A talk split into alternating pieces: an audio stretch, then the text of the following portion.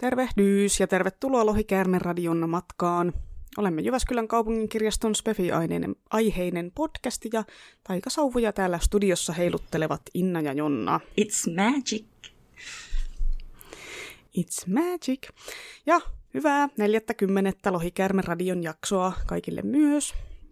Oikeastihan tämä on siis jo 41. jakso, mutta kun me oltiin aikoinaan Tominkaan vähän tyhmiä, niin jaettiin se ensimmäinen Halloween jakso kahteen osaan, ja sitten pidettiin molemmassa se sama numero, niin tästä nyt sitten saa kärsiä podcastin loppuelämän ajan näköjään, koska en todellakaan rupea niitä numeroita tälleen takautuvasti enää muuttamaan. Näköjään saa, niin. Mm, joo, ehkä me jossain vaiheessa, ehkä vaan skipataan yksi numero, niin sitten ollaan... Niin no se voisi olla joku, joku ruma numero, niin kuin vaikka 4-3.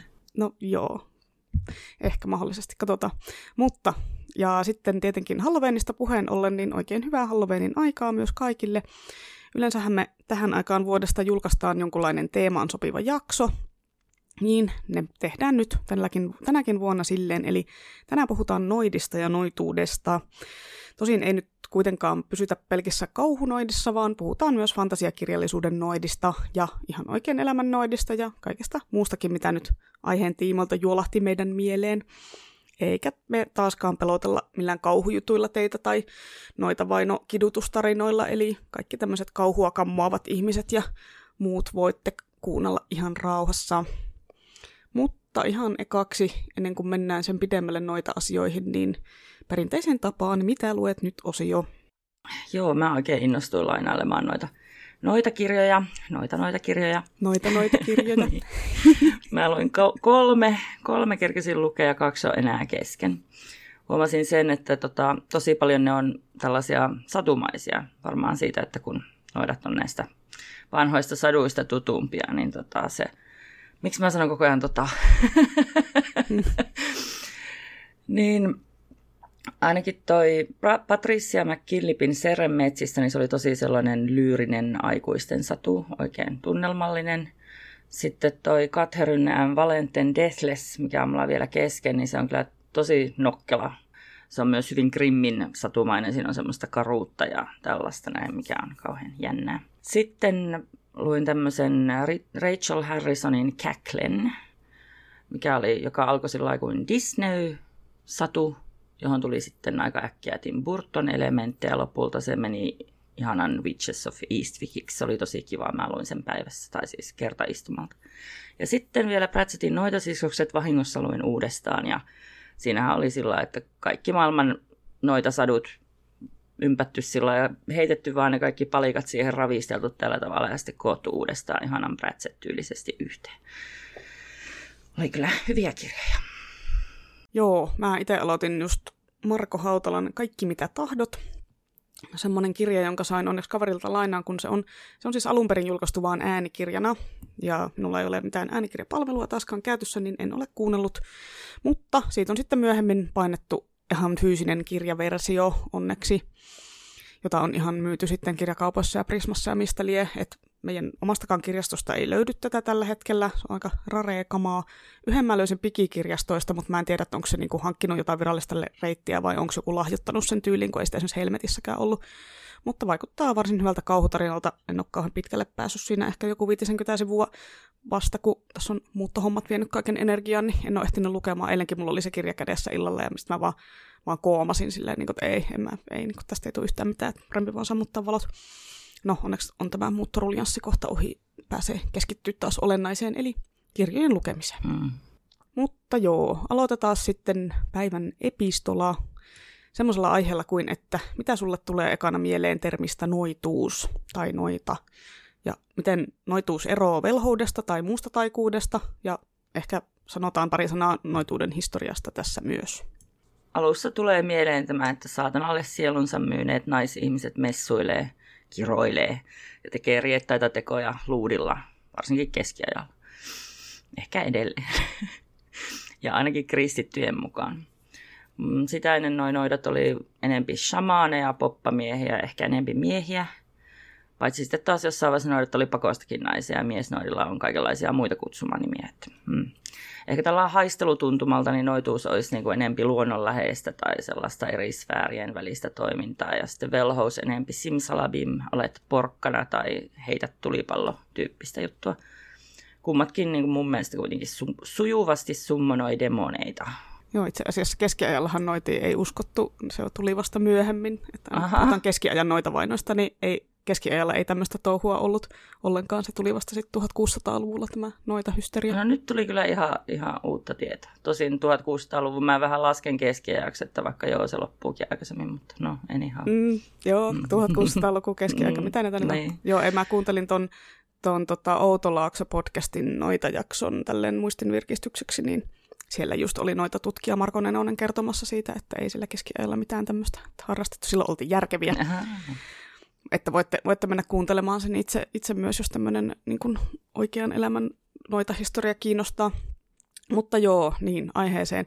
Mun oma noita assosiaatio kans menee sinne aika semmoiseen perinteiseen kuvastoon, eli tämmöinen naisihminen metsämökissä sammakon silmiä ja belladonnaa sisältävää taikapataa hämmentämässä, eli semmoista aika luonnonläheistä menoa verrattuna just siihen velhouteen, johon liittyy enemmän mun mielestä semmoinen akatemia, opiskelukirjat, arkaiset voimat, tämmöinen, jos nyt tämmöinen ensimmäinen assosiaatio pitää sanoa, ja tylsän sukupuolinormatiivisena juttuna myös eka assosiaatio sanasta velho on semmoinen vanhempi parrakas mies ja noidasta sitten nainen.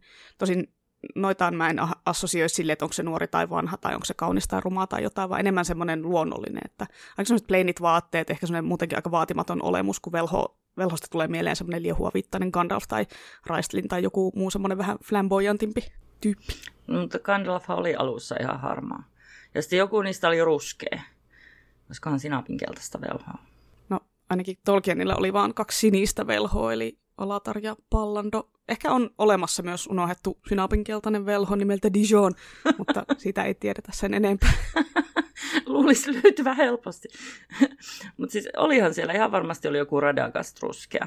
Joo, joo, oli, oli, mutta no ruskea on eri asia kuin sinapinkeltainen kyllä. no, mutta kuitenkin ne sopii aika hyvin yhteen. radagast sydän Dijon. Haistanko slash fanfikin tässä? Mä joudun kuule ihan tarkistaa, että mikä tuo on. Että mä en ymmärrä yhtään, miksi on toi slash-sana. Mä olin aina, että ne slash-fikit on jotain väkivalta splatter fanfiktio, mutta tota, ihan, eipä se ollutkaan. Niin, että se on susta, missä miekkaillaan ja niin, lyödään niin, haavoja ja sitten Kansan kitaristi soittaa No varmaan, joo, kyllä. joo, siis olin mä tietty törmännyt tähän genreen. Mä en tiedä, miksi toi nimi oli jäänyt katsomatta. Niin oli kaik- kaikkea ihan One Piecein Soro ja Sanji-fikkiä ja sitten Kapteeni Kirk ja Spock-fikkiä. ja sitten mä googletin ja sitten heti löysin Raislin ja Dalamar Dragonlanceista ja Kaladin ja Adolin Stormlight Archivesta. Toisaan tämä pitänyt tietää. No ois. Mm. No, meillähän on joskus siis toivottu fanifiktiojaksoa, mutta kun meidän tietämys aiheesta on tällä tasolla, niin me jätetään sitten puhuminen niin kuin osaavammille, eikä ruveta sekoilemaan tämän kanssa. Joo, on tämä siis kyllä tosi kiehtova aihe ja maailma. Yhdisteleekö ne muuten tyyppejä niin kuin sarjojen välillä kanssa, niin kuin jos olisi se Raislin ja Geralt? Niin, siellä kylpyammessa. no, missä muuallakaan. Joo, no siis todennäköisesti semmoinen on, semmoisen on joku kirjoittanut, ja jos mä oon jotain fanfikista oppinut, niin ihan kaikki voi parittaa keskenään ihan sama. Onko ne ihmisiä, eläimiä, mistä sarjasta, onko ne niinku, aivan ei niinku mitään, no hyvä, hyvä. mitään rajaa ole siihen. Hieno homma. Kyllä, mutta joo, lähti vähän tangentille heti, kun meidän piti niistä noidista puhua. Noituuden historiaa me nyt ei ehkä ruveta tässä kokonaisuudessaan käymään läpi, sillä se ei ole ihan pari minuutin juttu. Mutta eikö se nyt mennyt suunnilleen silleen, ainakin täällä länsimaissa, että kristin uskon syytä kaikki tyyni, että noidat on lykätty sinne pahuuden kastiin silloin aikoinaan. Kun varmasti on ollut aina ihmisten yhteisöissä semmoisia parantajia, sun muita tämmöisiä poppashenkilöitä, joilta on haettu jeesiä kaikenlaisiin vaivoihin, ja jotka on myös tehnyt kaikkia hengellisiä juttuja, taikoja, samanismia ja muuta tämmöistä. Et taikuuteenhan ihmiset on uskonut niin sanotusti aina. Ja sitten kulttuurista ja aikakaudesta ja kaikesta tämmöisestä riippuen se on ollut joko ok, se taikuus, tai sitten se on ollut kielletty. Mutta erityisesti sitten, kun kristinusko on vallannut alaa, niin sitten se ei ole enää ollutkaan ok todellakaan, vaan tämmöiset kaiken maailman luista ennustamiset ja parannusloitsut sun muut tämmöiset taikakonstit on ollutkin pahoja ja saatanasta, että vain, vain Jumalalta saa rukoilla paranemista sun muuta, että se on niin, Jumalan... Niin, vain Jumala saa tehdä tätä taikuutta, niin. Niin, niin, niin. taikuus on muilta kielletty paitsi niin. Jumalalta. Ja sitten kun tietenkin ihmiselle on silleen lajina hyvin tyypillistä, että se mikä on erilaista, niin on pelottavaa, niin sitten se pelko tietenkin johtaa siihen vihaan. Eli aika helposti sitten keksitään kaikenlaisia syytöksiä kanssa ihmisiä kohtaan, ja varsinkin sitä outoa tyyppiä kohtaan, joka asuu tuolla kylän ulkopuolella ja näyttääkin oudolta, ja mä kuulin, että se on noita, ja se teki noidan merkin meidän koiralle, ja sitten sen koiran sielu meni hauen suoleen. Tämmöinen pieni, pieni hauki viittaus tässä. Mutta varsinkin kun nämä noituusjutut on ollut semmoisia, että mitä on ollut aika mahdoton todistaa suuntaan tai toiseen, että joo, siis minun lehmähän kuoli, kun toi noita kirossa, että ihan varmasti kuoli, että et voi todistaa, että, että ei kuollut sen takia. Että jos kaikki siinä ympärillä uskoo, että tämmöiset kiroukset on mahdollisia, niin millä sä todistat sen, että ei, en minä ole kironnut ketään, että varsinkin jos oot valmiiksi joku semmoinen kylän paaria, mitä kaikki inhoa, niin aika, aika hankala siinä on todistaa sitä, että en, jotain asiaa, mitä en ole tehnyt. Joo, ei toi oikeussysteemi oikein toiminut. Että ennen muinoin tosiaan kannatti ekana syyttää jotain muuta noituudesta, ennen kuin se joku syytti sua, joku naapuri tai joku vastaava. Niin kuin, että, hmm. mm, olisi kannattanut ihan alun perin hoitaa tämä asia kiekkomaailmatyylillä, kun siellä vaan lähetettiin liikkeelle tällainen yleinen huhu, että noitien vierailu tuo aina hyvää onnea. Ja oikein erityisesti hienoa tuuria saa, jos kestitsee niitä noitia tosi hyvin sen vierailuajan. Kyllä kiekkomaailmassa kaikki on paremmin. Mä bongasin tuosta varaushyllystä uutuuskirjan Pohjolan noituus, jossa katetaan niin koko meidän ja Skandinaavian noita historiaa, että jos se sattuisi kiinnostamaan.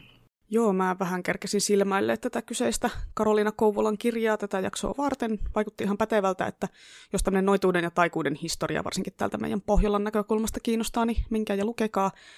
Voisi saanut siitä kirjasta varmaan ihan hyvin matskua tähän jaksoon, mutta kun siinä ollaan niin tämmöisen historiallisen noituuden parissa ja me puhutaan näistä fiktiivisistä noidista tässä enimmäkseen, niin jos nyt tunkisin tähän kaiken jännän, mitä sieltä kirjasta eihin lukee, niin menisi jakson mitta kolmeen tuntiin tai jotain. Mutta mä bongasin kyllä tuosta kirjasta äskeisen liittyen sieltä alkupuolelta, että ennen muinoin, jos olet ollut vähän semmoinen alueelta toiselle kiertelevä ihminen, jolla on ollut noidan maine, niin sitten on kannattanut käyttää sitä hyväkseen. Että ne on ne on tehnyt näin ja vaatinut itselleen kestitystä ja yösijaa sitten ihmisiltä. Eli käytännössä se mainen noitana on taannut ikään kuin semmoisen sosiaaliturvan sille ihmiselle, koska harva on uskaltanut sitten ottaa riskiä sen noidan kostosta. Että järkevämpää mm. ja turvallisempaa oli tarjota sille tyypille ruokaa, että ok, että ota tästä ruokaa ja nuku täällä ja toivottavasti aamulla jatkaa matkaansa ja on tyytyväinen ja ei niinku kiroa meitä ja näin, että päästään siitä eroon silleen. Niin, aamiainen sänky ja kaikki muut kivat jutut. Joo, kyllä, mm. kyllä tällaiset huhut kannattaa pitää kierrossa ehdottomasti. Kyllä. Mutta mennään vaikka historiasta sitten vähän tähän päivään. Onneksi tälleen nykyään 2020-luvulla saa olla suht rauhassa modernoita, tälleen ainakin ehkä Suomessa tai tälleen länsimaassa. En tiedä, miten, miten jossain Jenkkilän perähikiillä sitten, mutta mm. kuitenkin, että voi olla tälleen vikka tai pakana tai samaani tai mitä ikinä tämmöistä luonnonuskontoa harjoittaa tai muuta vastaavaa, että silleen ihan mukavasti on kehitys kehittynyt suht lyhyessä ajassa, kun oikeastihan noista just Ysärin Satanic Panic-ajoista ei ole edes hirveän kauaa vielä, että siellä oli kyllä hyvin nähtävissä se sama efekti, että jotakuta saatettiin syyttää saatanan palvelijas, koska se kuunteli metallikaa ja värjäsi hiuksensa mustiksi hui varmasti samalla rituaalimurhas pari lasta siinä sivussa. Eli tämmöinen, että miten todistat, että en ole saatanan palvoja, vaikka hiukseni ovat metallikaa ja muuta tämmöistä. Niin, niin. Black number vaan värillä kuule. Mm. Ai että. Mutta tämä oli viittaus Ysärin alkupuolen semmoiseen keissiin tuolla Jenkeissä, jossa kolme teinipoikaa sai vankilatuomion tai elinkautisen tämmöisen satanic panic-homman takia. Tämä tunnetaan True Crime-tapauksena nimeltä West Memphis 3. Ja jos mä tekisin True Crime-podcastia, niin mä tekisin sata jaksoa tästä keisistä, koska tämä on maailman hämmentävin ja kiehtovin tapaus. Mutta kun ei olla True Crime-podcast, niin mennään takaisin sinne noituuden pariin ja noituuden määrittelemiseen. Jos kiinnostaa tämä keissi, niin voitte West Memphis Treehin perehtyä omalla ajalla, niin jos kiinnostaa, kannattaa perehtyä, on, on jännä juttu. Joo, joo. Tästä saatanapaniikista on omaa kohtastakin kokemusta, mutta en mä nyt siitä kyllä se enempää kerro. Mutta sen sijaan mä selitän, että mä teen mun simeille saatananpalvoja per, perheen, jotka oli entisiä roolipelaajia. Koska mä myös tykkään käyttää täysin tuulesta temmattuja kliseitä. Ah, sieltä tuli vanha klassinen saatanan palvontaroolipeli-yhdistelmä. ja ei näköjään ole jaksoa ilman, ilman että Jonna kertoo jonkun The Sims-tarinan. ei varmaan. Joo, kun siis onhan nyt noituus ja velhous ja muu tämmöinen paljon monipuolisempia juttuja, kun lähtee tuosta ekasta assosiaatiosta laajentaa ja miettii vaikka kaikkia meidän länsimaisessa popkulttuurissa, eli leffoissa, peleissä, TV-sarjoissa, kirjoissa nähtyjä noituuden ilmentymiä, josta päästäänkin sitten seuraavan aiheeseen, eli mitkä oli sun niin kuin lapsuuden tai nuoruuden ekat semmoiset noituuskokemukset niin kuin mediatuotteissa ja kirjoissa ja tämmöisissä? Lapsena on ollut muita mediatuotteita kuin kirjat. yksi tai Sinun kaksi kanavaa telkkarissa. Oli, oli lankapuhelin ja yksi kanava telkkarissa ja kirjaston, kirjastoauto. no niin, mutta joo, sieltähän tulee heti Pomperipossa. Se oli noita jossain kuvakirjassa, jonka mä pakotin äitin lukemaan monia monia kertoja. Mä en enää yhtään muista, mitä se teki. Pitkän enää sillä oli. Nyt mä Wikistä tarkistin, että Pomperipossa oli Astrid Lindgrenin kirjoittama satirinen satu, jossa kirjailijanoita joutui maksamaan 102 prosenttia veroja, ihan kuin Astrid itse.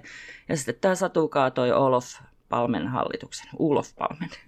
Siis mit, kaato hallituksen, siis miten? Siis, hei, ja hei, tappako noita myös Ulof Palmen? Jaa, kukapa tietää. Eikä sen salamurhaaja kulki koodinimellä Pomperipossa en mä tiedä. Mutta siis ekaksi se Astridin tarina sai kiihkeen verokeskustelun aikaiseksi ja sitten sitä myötä hallitus kaatui ja verotusta korjattiin. Mutta ei se niin kuin muun lapsuuden pomperipossa mun mielestä veroja tainnut maksaa ollenkaan ja sitten se perustui johonkin... Ei noitien tar. No ei. Ja se perustui jonkun Axel Wallengrenin yli sata vuotta vanhaan satuun, mutta tämä oli joku vuoden 80-versio, koska muistaakseni ei sille pomperipossalle kauhean pahasti siinä käynyt. Vaikkei se mitenkään erityisen kiltti kai ollut. Että niissä vanhoissa saduissaan se olisi vähintään kidutettu jollain kuumilla kengillä kuoliaksi tai jotain. Melkoinen noita tuo pomparipossa näköjään itselle tuntematon. Ja voisi tulla kyllä mun mielestä kaatamaan tämän nykyisen hallituksen kanssa, että ihan tervetuloa. joo, kyllä joo. Viestiä, viestiä vaan kyype, Kyöpelin vuorelle, että hei teitä tarvitaan taas. Olisi ihana saada joku oikein noita akka-armeja lentelemään luudilla ja käkättämään eduskuntatalon ympärillä. Se olisi kyllä kaunista. Mutta joo, Hirmuhallinnoista puheen ollen. Seuraavan vaikutuksen noidista mulle teki tämä Narnian valkoinen velho. Mä en tiedä, miksi se on suomeksi velho, koska englanniksi se on The White Witch. Mä luin Narnia-wikistä, että se on mahdollisesti tuhansia, ellei satoja tuhansia vuosia vanha, maailmojen välillä matkusteleva, osittain jättiläinen, osittain jin, eli lampun henki, joka söi elämän omenan ja lakkasi ikääntymästä. Joo, en mä, mä en tätä jotenkin muistanut omista lapsuuden narnioista, mutta siis oli se tosi jäätävä naisolento. Mä nyt mietin tässä, että onko tähän hahmoon sitten sekoitettu se hebrealaisen mytologian lisäksi myös pohjoismaista, jos se kerta oli semmoinen ikuisen talven tuova jättiläisnainen. Mm, jaa, kuulostaa aikamoiselta se kaametelisopalta tämä kyseinen hahmo. Mä en ole itse Narniota lukenut, niin ei ollut itselle tuttu hahmo. Ja just tosiaan näissä velho noita taikuri mikäli mietinnöissä joutuu tosiaan katsoa myös sitä mahdollista alkuperäistä kieliasua, että mitä siellä on lukenut. Että onko tämä nyt sitten oikeasti velho vai noita vai mikä. No, sille loogista, että se on englanniksi witch, koska C.S. Lewis hän oli kristitty ja perinteisesti noituuden pahin vihamies. Mm-hmm. En tiedä, onko tällä mitään tekemistä sen asian kanssa tuskin. Enkä tiedä, onko suomentaja tehnyt tuon käännösvalinnan sillä perusteella, että valkoinen velho rimmaa paremmin kuin se alkuppi. Teoksessakin se on niin kuin V ja V, tai siis kaksois V ja kaksois V. Niin no siis itse asiassa varmaan, varmaan on muuten suomentaja tehnyt just ton päätöksen. Ymmärrän, mm. joo. Mitä sitten seuraava mieleen jäänyt mulla oli se mestaritontun seikkailujen semmoinen oikein klassinen noita sammaleinen. Ja sitten sen jälkeen Mary Stuartin pikkunoitaluudan pikkunoita Mary Smith, josta on kanssa se Ghibli-animaatio Mary ja noidan kukka. Että ton kirjan jälkeen mä ihan välttämättä itse halusin noidaksi, kun sain selville, että ai lapsetkin voi olla. Ei se ei ole Ghiblin tekemä, se on jonkun toisen, ai toisen Ghiblien kaltaisen studion tekemä. A- no, mutta anyway. Ai jaa, siis se näyttää kyllä ihan Ghibliltä. Joo, okei. Okay. Niin näyttää. Joo, selvä.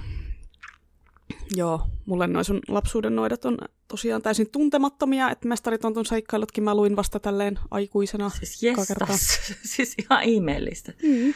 No se on, kun on tämmöinen muutaman vuoden ikäero, niin on ihan eri lapsuusajan mediatuotteet. Niin teillä oli niitä mediatuotteita. Meillä oli mediatuotteita jo kuule silloin. Joo, vi- Sulla ei vielä ollut viisi vuotta aiemmin. Joo, kyllä. Joo, mutta nämä on tommosia helposti tosi ikäsidonnaisia, että tietyt just ohjelmat ja kirjat, että jos on niin kuin viisi vuotta aiemmin tai myöhemmin syntynyt, niin sulla on sitten ihan eri lapsuuden telkkariohjelmat sun muut.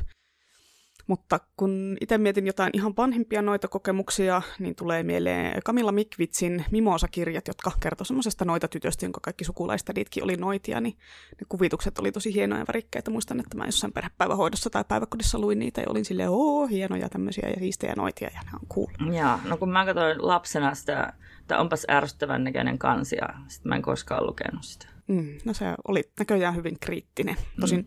lapsena sitä on hyvin kriittinen, että sitä saattaa kieltäytyä lukemasta jotain jonkun ihan random syyn takia, että mä itse kieltäydyin esimerkiksi lukemasta lapsena Tirlittania, koska mua jotenkin iljetti ja ärsytti niin paljon toi nimi, ja se iljettää ja ärsyttää mua kyllä edelleenkin ja ahistaa, jos sanot toi ääni. okay. Mä taas siis mä vihasin kössikenguroa yli kaiken. Mä en niin kuin mitenkään sietänyt, että sen pää hyppi irrallaan muusta ruumiista. Ymmärrän, kun muakin ärsytti se ja jostain hinkusta ja vinkusta ei aleta edes puhumaan. Ja, äh. Mm. Sitten oli tietenkin omassa lapsuudessa silloin Ysärin alkupuolella muumien noita, joka oli ainakin alussa silloin vähän sellainen kuumottavaa, kun se tuli siinä yhdessä jaksossa, ne oli silleen hoo, mutta ei se ollut silleen semmoinen pelottava, pelottava niin kuin joku mörkö, vaan se oli semmoinen kuulumummeli.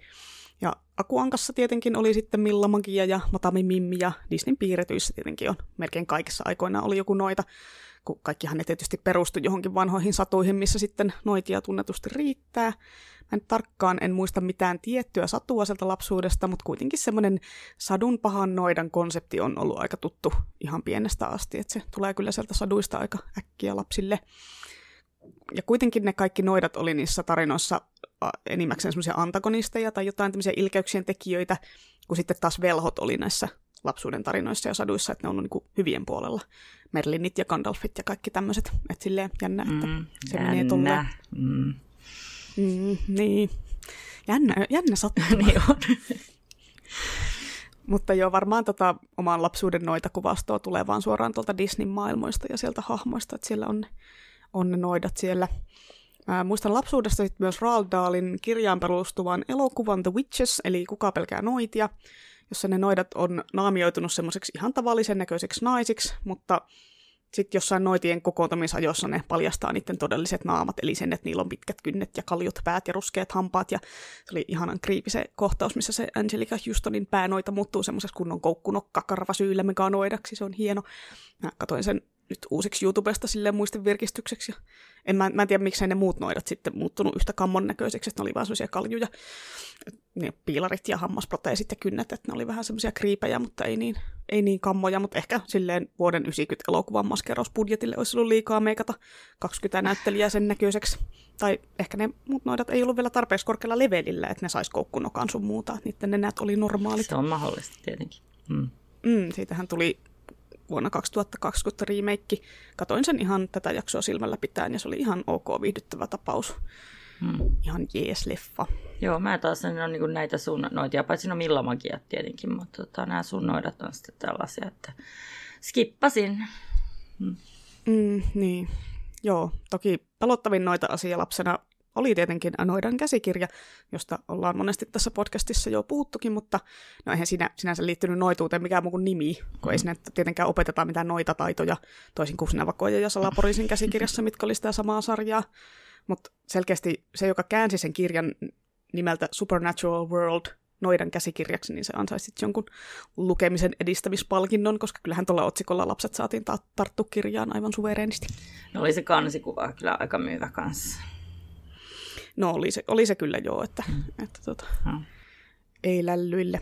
Mä en kyllä muuten usko, että ne Vakoja ja Salapoliisin käsikirja oli samaa sarjaa. Mä vaan epäilen, että toi no se... käsikirja pistettiin sen nimiseksi, että se uppoisi lapsiin paremmin.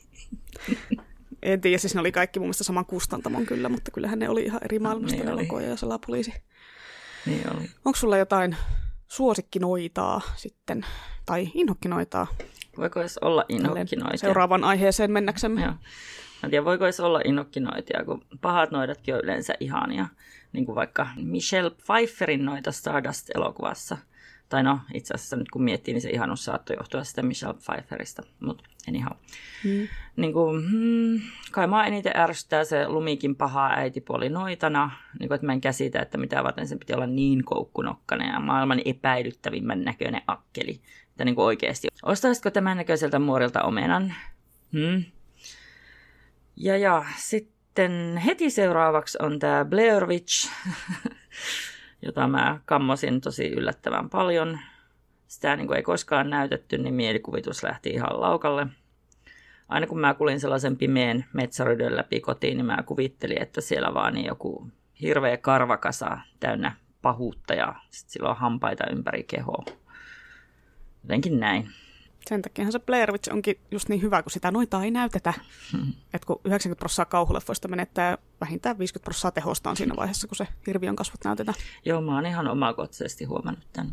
Mm, mä oon tuossa kohtaa vähän vähemmistössä, mutta mä tykkäsin tosi paljon siitä Blair Witch 2, siitä jatko-osasta. Et siinä oli mun mielestä ihan mahtava lopputwisti. Pitäisi katsoa kyllä uusiksi jos löytäisi just tämän. Joo, mä en kyllä uskaltanut lähteä enää mihinkään jatkoossa. Joo, se oli ihan erityylinen. Se ei ollut semmoinen found footage, niin siinä oli. Okei. Okay. Se oli ihan erityylinen. Kannattaa en mä. ehkä tsekata sinun. En mä tiedä, voi ne lapsuuden traumat tulla pintaan. No tosi mä enää asun mm. metsärytöjen lähellä. En ihan. Joo, tota, mun suosikkinoita, niin tota, se on tietenkin mun kirjallinen idoli, Pratchettin Granny Weatherback. Se on mahdollisesti maininnut tänne aiemmin suomeksi Moori Säävirkku. Niin ei ole vielä missään kirjallisuudessa tai ehkä missään muuallakaan tullut vastaan semmoista samaistuttavampaa ja suoraselkäisempää henkilöä. Sitten heti kakkosena on tämä henkien kätkemä isopää noita Jubaba, joka se oli ihanan kauhea ja ovela ja sitten silti persoonallinen. Ja ah, siis oikeasti sen pään koko oli niin ihana. Ja sitten kolmantena on Gregory Maguirein Wicked ja siitä Elfaba, eli tämä lännen ilkeä vallankumouksellinen ja feministinen noita. Aika monesti näissä näyttää toistuvan toi baa-loppusointu noidilla, että se tulee varmaan isoäiti sanoista niin kuin babahan venäjäksi ja japaniksi ja varmaan monilla muillakin kielillä niin kuin isoäiti. Venäjäksi se voi tarkoittaa myös noitaa tai ennustajaa. Sitten taas kun on onibaba, niin se on noita japaniksi, eli vähän niin kuin demonimummo. Mutta joo, nyt kun tosiaan mainitsit Millamakia, niin siis onhan se, ja varsinkin Don Rosan versio siitä, niin sitten aivan ihanan kiero nainen, että kyllä mä nauroin itteni tärviölle sen loitsujen kanssa. Varsinkin sen, missä niin kuin Aku ja Roope unohteli perustaitoja, niin kuin vaikka kävelyn, tai sitten sen, miten ovet toimii. Joo, ja nämä Millan erikoistaikaseikkailut kyllä on ihan best. Oma suosikki on se hopealautasella, missä Millan salaa Roopelle lahjoittama hopealautasen läpi menee semmoinen portaali, ja sitten siitä seuraa kaikenlaista sekoilua, ja kuten myös se, missä Aku ja Roopen painovoima kääntyy 90 astetta sivulle, kun muu maailma pysyy normaalina, niin se on niin kuin huikea, huikeata, huikeata settiä. Joo, on kyllä nämä on ihan top kympissä nämä Roope-tarinoista nämä kaikki. Mm, kyllä. Oma suosikkinoitani tälleen Milla Magian lisäksi niin on ehdottomasti Buffy the Vampire Slayerin Willow Rosenberg. Sen hahmon kasvotarina, varsinkin sen noitavoimien suhteen, on nimittäin tosi hyvä ja mä tykkään siitä, kun siinä sarjassa oikeasti loitsitaan silleen, että pitää olla just niin kuin tietyt ainekset siihen loitsuun, plus vielä niitä voimia, joita pitää harjoittaa ja treenata, että vaikka olisikin noita voimia jo itsellä. Että ei voi vaan lukea kirjasta, että Librum incendere ja odottaa, että kirja syttyy tulee, paitsi silloin, kun Xanderille kävi just niin. Ja sitten Giles kielsi, että don't speak Latin in front of the books. Joo, ja sitten tietysti tässä Buffissa, kun oli tämä aspekti, tämä taikuus addiktiona, niin se oli silleen ihan mielenkiintoinen konsepti, että se siinä sarjan maailmassa toimi, vaikka mä en, en suoranaisesti pitänyt sitä magian rinnastamisesta huumeiden käyttämiseen ja näin. Mutta Willow nyt on vaan ihana, ei sille voi mitään.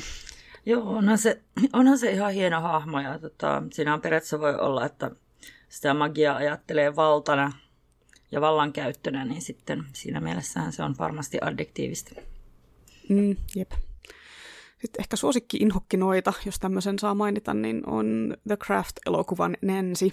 Kun silleen toisaalta se oli niinku tosi cool, varsinkin kun teininä näki sen leffa eka kertaa, niin oli jotenkin silleen, että hoo, toi jotenkin siisti, vaikka sitten se hahmo lähtee vähän huonoon suuntaan mm-hmm. ja alkaa menee silleen vähän, ei, ei me ihan niinku putkeen hänen hommat, mutta olin Ysärillä no yllättäen tosi kiinnostunut kaikista noituushommeleista ja vikkajutuista, niin se The Craft kyllä iski tosi lujaa, kun siinä oli, ihan, siinä oli viittauksia semmoiseen ihan oikeaan vikkalaisuuteenkin, vaikka se Manon niminen demoni nyt oli tietenkin ihan leffa varten keksitty, kun ei vikkat palvo mitään demoneja kuitenkaan tai mitä. Mononhan oli jossain näytelmässä joku kaunis nainen. No joo ihan varmasti on ollut. Joo, mä olin hituisen liian vanha arvostamaan tätä teinipläjäystä. Siis se oli jotenkin liika saarnaava, muuten se olisi ollut hieno.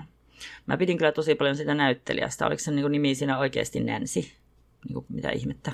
No, hahmo oli Nancy, että se näyttelijä oli Fairuza Palk. Niin mä tiedän. Mutta siis Nancy on jotenkin niin kasari. No niin se on kyllä. En tiedä, onko kasarin jälkeen kukaan antanut lapselle nimeksi Nancy. Toivottavasti ei. Onko mahdollista? niin, onko sallittua? niin, Pa- pappi on silleen, nope, ei. Niin. nope, ei, Joo, ei. ei. Valitse jotain muuta, ei käy. Kyllä. Joo. Joo, mutta kuten nyt aiemmin tuli ilmi, niin näissä asioissa tämmöinen ihan muutama vuoden ikäero aiheuttaa sitten helposti sen, että joku ajankohdan X-juttu on liian lapsellinen tai liian aikuisille suunnattu, ja siksi, siksi se menee sitten skippiin. Siitä The Craftistakin on uusi versio, mutta edelleen katsomatta. Sekin on, mietin, että olisin katsonut sen tätä jaksoa varten, mutta enpäs kerenny. Mm, joo. Mutta joo, niin, niin se Kraft oli kuitenkin vain vuoden ennen buffia. Ja sitten buffi taas kolahti ihan välittömästi jo siinä niin kuin ekassa noita jaksossa. Niin, mä tietenkin siinä sai vähän enemmän sit syvyyttä siihen, kun on sarjamuodossa, niin ei tarvinnut yrittää ankea puolentoista tuntiin jotain niin kuin Buffin semmoista ydintä. Niin, niin totta. Että sarjat tietysti aina vähän saattaa olla helpommin parempia kuin leffat. No, anyway. Mä tykkään myös noista henkien kätkemän isopäänoidista ja Kiplin noidista yleensäkin, niin kuin Kikistä. Et mä katsoin sen Maria Noita-kukkaleffan, joka ei tosiaan ole Kiplin, vaan toisen animaatiostudion.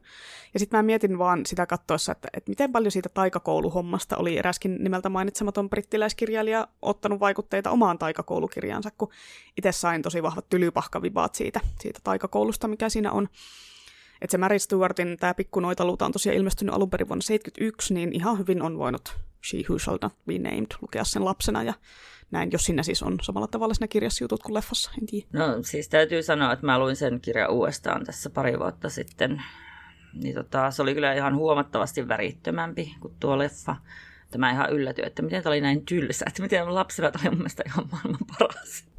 Mutta joo, mm. mä tosiaan luulin, että se on Ghiblin, kun oli niin samantyylisiä hienouksia. Että ei siinä niinku sitä koulua niin hirveästi edes kerrottu tai siis selitetty, kuvailtu. Joo, siis mun mielestä siinä oli otettu ihan liikaa jotenkin juttuja Ghiblin leffoista, niin kuin se sille, että kuvakulmia ja hahmojen ulkonäöt, semmoiset tietyt aspektit oli silleen, että aah, tämä on ihan niin kuin no niin, ja toi on ihan niin kuin Totorosta niin. ja näin. Mutta mä en tiedä, että onko ne semmoisia niin kunnianosoituksia, eikä niinkään, että hei me niin kuin ripataan teiltä tästä leffasta ja tämä ja tämä ja tämä. Et en tiedä, että onko Japanissa niin jotenkin erilaista tämmöinen, että selkeästi että jotenkin osoitetaan kunnioitusta tämmöisellä, tai sitten en tiedä. Mutta siis se oli ihan viihdyttävä leffa. Kyllä voin suositella sitä, oli, oli ihan jees. Mm, niin se oli. Siis leffa oli paljon parempi mm. kuin se kirja. No niin, no tämäkin nyt tämmöinen harvinainen tapaus, kun leffa on parempi kuin kirja. Joo. Yksi tämmöinen inhokkinoita, mikä vielä pitää mainita, niin on Mustatorni-sarjan nelososassa, eli Velhossa kohdattu Noita Köössin Reija, joka on erittäin semmoinen hyi karmiva ja kriipi akkeli. Se oli kissan lisäksi käärmen lemmikkinä, ja se oli oikein semmoinen kunnon pahanoita pahuuden asialla, semmoinen inhottava ilkeä opportunisti. Ja mä luin Wikistä sit, että sen hahmon olisi tarkoitus viitata ihmemaustarinoiden Wicked Witch of the Westiin, kun se jossain kohtaa tämä Rea sanoo, sanoo tämän kyseisen noidan klassisen lauseen I'll get you, my pretty. Hmm. Siinä on paljon tämmöisiä osviittauksia muutenkin siinä mustassa tornissa, niin tässä oli no. taas yksi. Mä oon varmaan missannut niitä osviittauksia, mutta siis joo, hyvin hitsi, että se... Hitsi. se oli ihan kaamea kyllä se Reja. Oikein yököttävä. Sillä ihan eri laatua mm. kuin se Maguiren elfaba. Maguiren, mä en tiedä miten se, miten se laustaa. Sovitaan, että se on Mag- Maguire, Maguire. Mm. Joo, eikö siinä oli mun mielestä siinä oli joku sellainen kantapäitä lyödään yhteen tyylinen kengät ja tyylinen juttu. Siinä mustassa tornissakin okay. oli, oli jossain kohtaa. Joo, no voi olla, että mä ainakin... huomasin ne sitten silloin, mutta en vaan jotenkin. Niin, joo. Eipä sitä nyt aina kaikkea huomaa. Joo, mutta mennään seuraavaan aiheeseen, joka kuuluu silleen, että noidat versus velhot, kummat on siistimpiä. Ja onko noituus naisten hommia ja velhoilu miehille, vai miten nämä hommat menee? Ja onko varlokit, eli miesnoidat, kuuleja vai ei? Ja miksi tämmöisiä asioita edes pitää jakaa sukupuolen mukaan, kun me täällä kuitenkin ollaan sitä mieltä, että sukupuoli, sukupuoli ei ole binäärinen asia? Mm, no kaikki ei ole, mutta tota, nyt kun mä selailin noita kirjoja, niin ainakin Mestaritontussa ja Narniassa... Noita kirjoja. Älä nyt. Joo, niin, niin ainakin noissa Mestaritontussa ja Narniassa noidat ja velhot vaikutti olevan synonyymejä tai aika lailla. Että se noita sammallinen oli kuuluisasta velhosuvusta ja sitten se Narnian noita suomennettiin velhoksi. Muutenkin tuntuu välillä menevän nämä termit iloisesti sekaisin, kun on velhoja ja velhottaria, jotka on varmaan suomennut sitten Sorceressista. eikä Wizardista. Bongasin just että uudempikin tapaus, eli Cressida Cowellin Noita kuningas herää, niin se on alkuperäisnimeltään The Wizards of Once. Jaha. Että niin mietit, että onko suomentajalla joku ihan oma lore tässä taustalla vai valkkaako ne vaan niin suomennoksia, joka kuulostaa tarpeeksi houkuttelevalta? Mm, aika monessa teoksessahan tosiaan se itse taikuus on niin kuin ihan samaa kamaa loitsijan sukupuolesta riippumatta, mutta sitten sitä magian harjoittajia, niitä erotellaan ankeen binäärisesti sukupuolen mukaan eri sanalla. Ja joo, siis voihan se olla tosiaan noissa kääntämishommissa suuri vaikuttava tekijä, että miltä asiat kuulostaa suomeksi, varsinkin kun en näillä asioilla nyt ole mitään ultimaattisen oikeoppista ja kaikkien hyväksymää taulukkoa, mistä kaikkien Spefin kääntäjien pitäisi katsoa, että no niin, että mikäs nyt suomeksi oli Control tai Goblin, vaan saavat päättää sitten itse, että millä tavalla kääntävät. Siis mä kyllä nyt haluan heti sen taulukon. Siis ei siinä niinku ole pakko pysyä, mutta siis mä nyt haluan kyllä heti sen. No just sanoin, että ei semmoista ole niin, että sä vois saada semmoista. No hitto. Kai tätä podcastia joku kuuntelee ja vääntää meille sellaisen. Vinkki. Niin, no joo. joo la- laittakaa meille sitten listat sähköpostilla, kunhan olette saanut valmiiksi. No niin. Mutta joo, tosiaan kyllä riippuu ihan loresta, kielestä, mahdollisesta käännöksestä ja ties mistä, että onko vaikkapa Varlock miesnoita vai vain tietynlaisen taikuuden harjoittaja, niin kuin esimerkiksi D&Dssä on kun siinä on kolme niin sanottua rätticaster-klassia, eli wizardit, sorcererit ja warlockit, joiden kaikkien taikuus toimii eri tavalla ja tulee eri lähteestä, eikä siinä ole niin kuin sukupuolella mitään tekemistä minkään kanssa. Äh, siis, mutta mikä ihme on rätticaster, niin kuin lumppuloitsija? Eikö D&Dssä ole vitseä ollenkaan? No, rättikästereiksi kutsutaan tämmöisiä klasseja, jotka voi käyttää mitään harniskoja tai kilpiä tai mitään, vaan niillä on ne pelkät ropsit Jaa. päällä. Et tietty näihinkin on sitten poikkeuksia subklasseissa, eli jotkut voi käyttää sitä armoria, mutta kun ne kästerit on muuten niin voimakkaita, niin sitä on vähän pakko tasoittaa, että ne voi siellä jossain levyharniskassa painaa menemään ja räiskiä tulipalloja. Mun kyllä immersio menee tuosta ohi, että jos niinku pitää heikentää hahmoja vaan sen takia, että sopii, mutta joo, fine ehkä. Mm, niin, eikö ne se tasoittaa sitä, että se on niin tässä asiassa hyvä ja tässä asiassa huono. Mm, eikö ne siis fyysisesti pysty pitämään niitä miekkoja ja kilpiä siinä pelissä, eikö siis siinä maailmassa vai mikä tässä? No ne tietyt subklassit pystyy, okay. mutta muuten on silleen, että ei voi loitsi, jos on armori päällä tai jotain tämmöistä. Okei, okay. selvä. Joo, no mutta ei ole D&D uusimmassa Edikassa Witch-klassia, mutta tietenkin on epävirallisia lähteitä ja itse tehtyjä, eli niin kutsuttuja homebrew-klasseja, mitä voi sitten käyttää siihen. Ja ah vitsi, katon tätä, siis tätä anglismien määrää, kun aletaan puhua pelitermeistä, siis tässä niin joka toinen sana on joku tämmöinen englannista väännetty No se on aina niin. Juttu. Joo, kyllä. Mutta kerrot myös sitten omiin sanoin tällaiselle maalikolle, että koska kiinnostaa, että mistä eri lähteistä noi, noiden taikuudet tulee?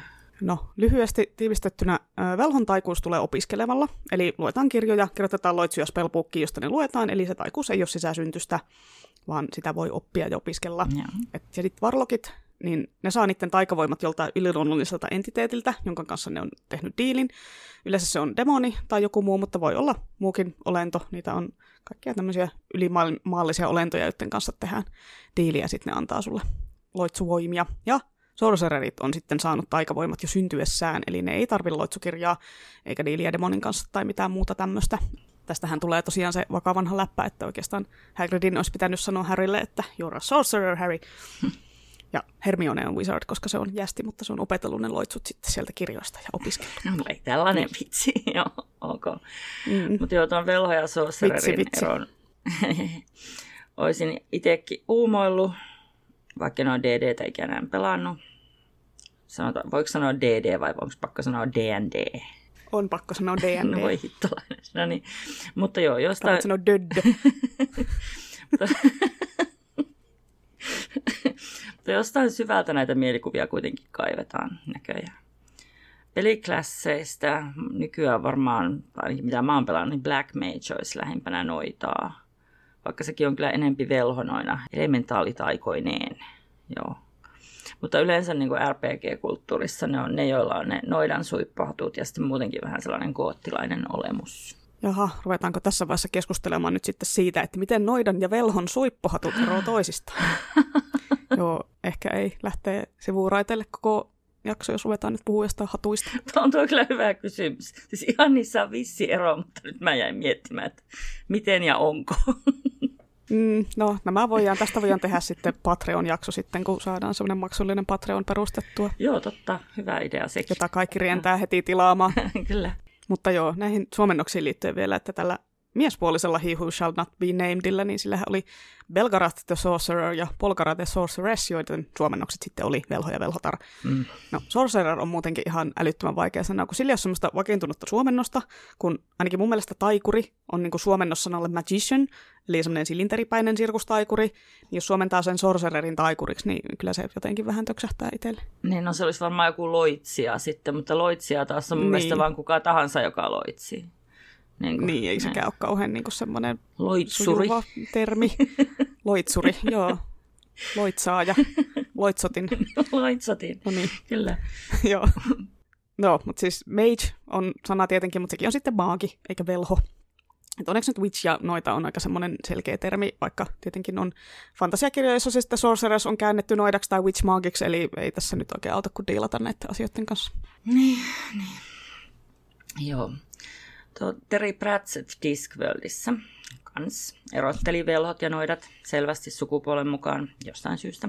Mä oon miettinyt tää monesti ja mun mielestä se on tosi mielenkiintoista, miten ne elää ihan eri maailmoissa, tekee ihan eri juttuja. Kun sä jo alussa mainitsit ton akateemisuuden ja luonnonläheisyyden, niin tokko tää on ihan Pratchettin omasta päästä. Mutta mä itse taisin tutustua tähän jaotteluun niin kiekkomaailman kautta ja sit se oli ihan uutta mulle – siellä nämä noidat on hyvin territoriaalisia, vähän niin kuin kissat, ja maanläheisiä luonnonparantajia ja lapsenpäästäjiä, jotka asustelee enimmäkseen omissa oloissaan kyläläisten apuna ja auktoriteettina. Noitien tavoissa oli paljonkin tota variaatiota eri yksilöiden välillä ja hyvin vähän yhteistyötä, paitsi pakon sanelemana – Noidat ei myöskään kiekkomaailmassa hirveästi taio. Ne enemmän vaan tykkää itsepintaisesti vaikka odotella, että asiat alkaa sujumaan niiden mielen mukaan. Esimerkiksi jos haluaa sytyttää nuotion, tuijotetaan halkoa tiukasti niin kauan, että se spontaanisti itse syttyy silkasta häveliäisyydestä. Aika kätevää. Tai sitten ei, riippuen tietysti, että miten nopeasti haluaa sen notskin pystyyn, vai kauanko sillä halolla yleensä kestää ymmärtää omaa parhaansa ja syttyä.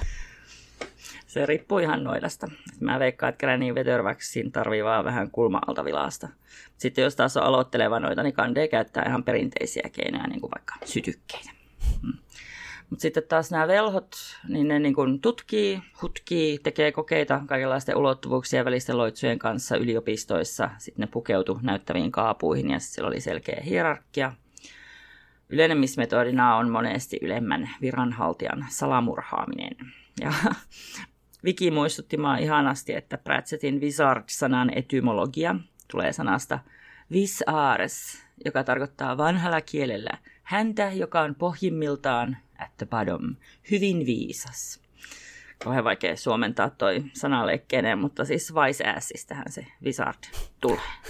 Joo, toi on kyllä erittäin hyvä ja velholle sopiva, sopiva termi ja sanaleikki. Arvostan tätä. Kyllä. Mutta joo, siis joka tapauksessa näillä ammateilla, nämä on niin ammatteja. Tosin monen, yleensä tulee syntyperän kautta, mutta anyhow. Niin näillä on tarkat rajat ja sukupuolet, joitain poikkeuksia lukuun ottamatta. Mutta jos mennään niin kuin syvemmälle vielä tähän, niin se kiekkomaailman noituus ei edes varsinaisesti liity taikuuteen.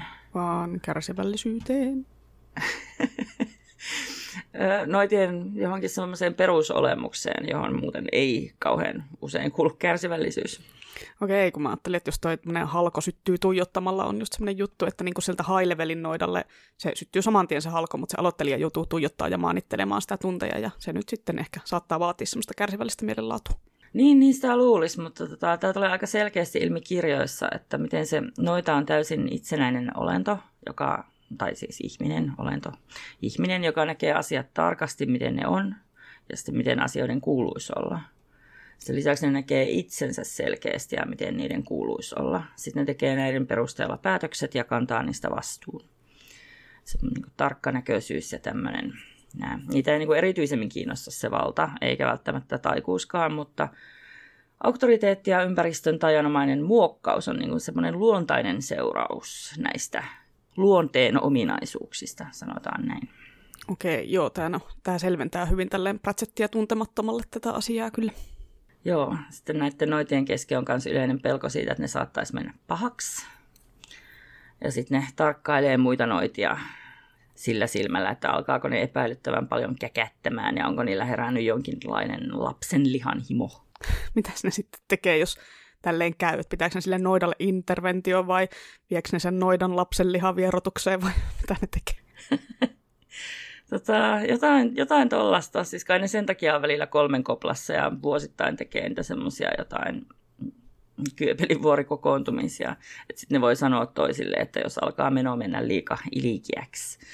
Sitä mä en tiedä, niin että auttaako se mitään, kun ne on niin itsepäisiä nämä kaikki noidat. Hmm. Mun Irkkinik muuten tuli just tuosta kiekkomaailman kuuluisasta noidasta, mustasta Alissista, joka vanhoilla päivillään niin alkoi omituiseksi. Sitten se vaivutti linnoja satavuotiseen uneen täynnä rikkaruohoja ja joka lopulta kaikkien kauhuksi kuoli omaan uuniinsa joidenkin kakaroiden takia. Mm, kauhea, kauhea, kauhea loppu. Sitten taas niin velhojen perusolemus, niin se on tutkijan olemus, että niillä on se loputon uteliaisuus ja kokeilun halu ja tiedon etsiminen, joka niin kuuluu siihen. Ja niille käy aika maailmaa mullistavia vahinkojakin sitten seurauksena, jopa maailmaa lopettavia vahinkoja. Hupsis. Mutta sitten, joo, se kuuluu siihen tiedon etsimiseen. Mm. Mutta nämä kiekkomaailman velhot muuten löysi niin tämän meidän maapallon tutkiessaan. Ne kutsuu sitä pyörämaailmaksi ja noissa Science of Discworld-kirjoissa ne tutkija ihmettelee niin kuin meidän näitä aivan ihmeellisiä fysiikan lakeja. Mun mielestä on tosi hieno tapa popula- popularisoida ja selittää tiedettä. Mä itse asiassa vähän yllätyin, että nämä on luokiteltu romaaneihin eikä tietoon, mutta tota, onhan niissä jo se narratiivi taustalla, että niin kai sitten. Hmm. Toi on kyllä ihan hyvä erottelu niin kuin noituuden ja velhouden välillä, vaikka eihän tota hommaa tosiaan tarvitsisi jakaa mitenkään sukupuolittain, vaan siihen, että mistä on kiinnostunut ja millä tavalla haluaa magiaa harjoittaa tai hommia hoitaa, niin sillä tavalla voisi vaan jakaa. Ja mä tykkään tuosta kolmen kopla-ideasta myös, minkä mainitsit, kolmehan on ultimaattinen ultimaattisen maaginen luku, ja sitä käytetään kaiken maailman taikamytologia uskomus uskontohommissa tosi paljon. Joo, joo, ja kyllä joka kunnon noita tämän tietää. Mm. Joo, hyvin useinhan on noidat varsinkin on kolmen porukoissa ja semmoisissa tarinoissa ja myyteissä ja muissakin jutuissa, että on ne hokkuspokkuksen noidat ja Shakespearein Macbethin noidat ja D&Dssä hägejä on aina kolme ja ne on vaarallisempia silloin, kun ne on lähekkäin ja näin poispäin. Joo, okei. Okay. Niin sä puhuit noista vaan warlockeista, niin mulle on kans jäänyt aina vähän mysteeriksi, että niin kuin, miksi miespuolinen noita olisi warlock. Mutta varmaan tässä on salettiin painolastina noita vainajan täysin sukupuolittunut historia. Tai oikeastaan, kun mä mietin, niin ylipäätään tämä täysin sukupuolittunut ihmiskunnan historia. Että niin kuin, ollaankohan me oikeasti eka yhteiskunta moneen, moneen tuhanteen vuoteen tai ehkä ikinä, joka oikeasti pyrkii eroon näistä turhista rooleista. Ja pyrkimys jatkuu edelleen vaikka no onneksi edistystä tapahtuu koko ajan. Mutta mä luin mm. tuosta Varloksenan etymologiasta ja yksi selitys on se, että se tulee muinaisenglannin sanasta vairloga, miten lausutaankaan verloga, vairloga, kun pitää olla aina muinaisessa sanassa joku tommonen eksoottinen kurkkuääni. Mm. Ja tämä tarkoittaa siis valanrikkojaa, sitä sanaa on käytetty paholaisesta joskus vuonna tuhat, ja sitten myöhemmin Skotlannissa sitä sanaa alettiin käyttää erityisesti miesnoidista, koska ajateltiin, että ne on tehnyt diilin paholaisen kanssa. Et en tiedä sitten, kenen kanssa ne naisnoidat teki diilin, että oliko Skoteilla joku naispoholainen, jos kerta miehille oli sen takia eri sana, mutta no, on ehdotettu myös, että se varlok tulisi muinaisnorjan, muinaisnorjan sanasta vadlokkur, joka meinaa henkien kutsujaa, mutta se ei kuulemma kielitieteilijöiden mukaan ole mahdollista. Ja. Lingvistien mukaan ei ole, ei ole mahdollista. Lingvistit mm. tietävät tämän. Mm. Kyllä ne tietää. Sinun sukulaiset. Mutta tota, verisukulaiset. Mm. niin tota, niin, no, mutta siis naisnoidat, niin ne teki ihan samalla tavalla sopimuksia paholaisen kanssa. Mutta ehkä naisilla ei varsinaisesti koettu olevan mitään valoja rikottavaksi, koska ne oli vain mitättömiä naisolentoja. Mm, niin, no ehkä se just meni näin, että naisiltahan tuommoista sopiikin oottaa, mutta miesten pitäisi sentään tajuta elää kunnollisesti eikä pettää koko ihmiskuntaa alkamalla noidiksi. joo, joo. Eikö se Geralttikin jotain hyvää ja kaunista pettyn, pettänyt? Että mä mietin, että miksi se Witcher on noituri, vai onko se jotenkin noitaisempi noita, noiturein. mutta, tota, mutta niin, niin mä tarkistin, niin ihan se olikin, että ne noiturit muokattiin taikuudella sotureiksi hirviöitä vastaan. Ja voi hitsi, että mä sain kyllä tosi hienon idean Susi Roi vitsiin, siistiä. Joo, sä voit kertoa tämän vitsin nyt siellä jakson lopussa, kun mulla ei nyt ole mitään erityistä vitsiä mielessä, ainakaan mitään hyvää. Uhuhu. Tai no, koska paljon nyt hyviä olisi, mutta minä sanoin tuon, että sinä. Joo, mutta... mutta joo, se, sana... acquired taste. Mm, joo, mutta se sana Witcher on tosiaan englanninkielinen käännös sanasta Vedmak, joka tarkoittaa slaavilaisessa mytologiassa miespuolesta noitaa, eli onko se nyt sitten heidän Varlok. Tosin mä luin myös, että toisin kuin naispuolinen noita, Vedma, niin toi Vedmak voi olla myös niin kuin positiiviseksi mielletty tyyppi, eli semmoinen parantaja samaani mm. hahmo. Ja mietin myös, että miksi siihen on edes valittu tuommoinen noita-sana, kun ei ne, tosiaan ne Sapkovskin sarjan noiturit, niin ei ne ole semmoisia noita-noitia, mitkä hämmentää niitä taikapatoja, vaan ne on taikuudella luotuja mörönmetsästäjiä. Niin sitten alkuperäisessä puolankielisessä tekstissä se sana on viesmin, joka on, en tiedä osasinko lausua, joka on uudissana, joka on muokattu siitä Vedmakista, joka on siis tämmöinen noitureiden haukkumasana siinä kirjasarjassa. Eli vähän niin kuin noita voisi olla haukkumasana, mutta noituri ei ole, vaikka se pohjautuu samaan termiin. Eli tämmöinen mysteeri nyt selvisi tässä. Jos mä nyt käsitin tämän oikein, tämä oli vähän, vähän hankala. Mä en ole lukenut, lukenut tosiaan noita kirjoja edelleenkään, enkä osaa Puolaa, niin joku muu osaavampi voi selventää sitten, jos tämä meni ihan mehtään tämä minun se postus. Joo, no ei niitä varmaan kirjoissa selitetäkään tätä puolan kielistä. No ei. Ei, mutta kai ne on joo. ottanut siitä haukkumasanasta vähän niin kuin itselleen joo, semmoisen ylpeyden aihesanan. En tiedä. Joo, kyllä. Joku, joo. joka tietää paremmin, voi, voi kertoa sen meille. Joo, ja Vermak ja Vietsmin niin en olisi lähellä toisia ihan eri sanoja, ihmekieli. Ei no, Kyllä ne nyt ihan tarpeeksi samalta näyttää, ja voihan se olla, että ne lausutaan samalla tavalla, kuin ei noista Puolan metkuista tiedä, että miten siellä lausutaan Puolan asioita. Metkut. Mm. Puolan metkurit. Metkuri on sitten se niiden, niiden semmoinen taikuri. Metkuri voisi olla myös, olisiko se sot, sorcerer? Mm, ei, ei. Joo. Ei kai. Joo, Joo, jos tiedätte, että mikä sorcererille olisi, sorcererille olisi hyvä suomennos, niin kertokaa sekin meille sitten. Mutta joo, Suomessahan noita sana on voinut tarkoittaa ihan yhtä lailla miestä kuin naista. Eli sillä ei ole semmoista sukupuolitettua merkitystä ollut. Et ensin nä- e- englanniksikin joskus muinoin sana vikke on ollut naisnoita ja vikka on ollut miesnoita. Mutta eipä nykyään enää hirveästi puhuta mistään vikkeistä, että kyllä se vikka on se termi, mitä käytetään. Ja kun noita vainoista puhutaan, niin ekana varmaan monille tulee mieleen juurikin niin kuin naisnoitien vainoaminen ja roviolla polttaminen ja muu, mutta jossain toisissa kulttuureissa miehet on ollut sitten ihan yhtä usein niiden vainojen kohteena, tai joinain aikoina näinä, näissä noita oikeudenkäynnissä on siellä syytetyn penkillä istunut useammin miehiä kuin naisia. Et kaikille nyt varmaan tulee ekana mieleen just 1600-luvun lopulla tapahtuneet Salemissa Massachusettsissa tapahtunut noita, noituushysteria ja sitten nämä Keski-Euroopan 1600-luvun alun Witchfinder General Amazingit. Pakko sanoa toi Massachusettsissa, kun Kilmarottain podcastissa aina, aina joku asia on Massachusettsissa, niin sitten pitää lausua tuolle. Joo, no mutta anyway. Näistä, tosiaan näistä Witchfinder General Amazingista ei ihan mielellään lue mitään kuvauksia, kun se on vaan sitä semmoista anketa kiduttamista ja semmoista ärsyttävän epäloogista, no toi on noita, koska se ei kellu vedessä, oho se hukku tyylistä menoa, niin me ei nyt ehkä mennä syvemmälle tähän noita vainoaiheeseen tänään. Niin. niin vai oliko se se ankka? Mm. Joo. Joo, ei, ei.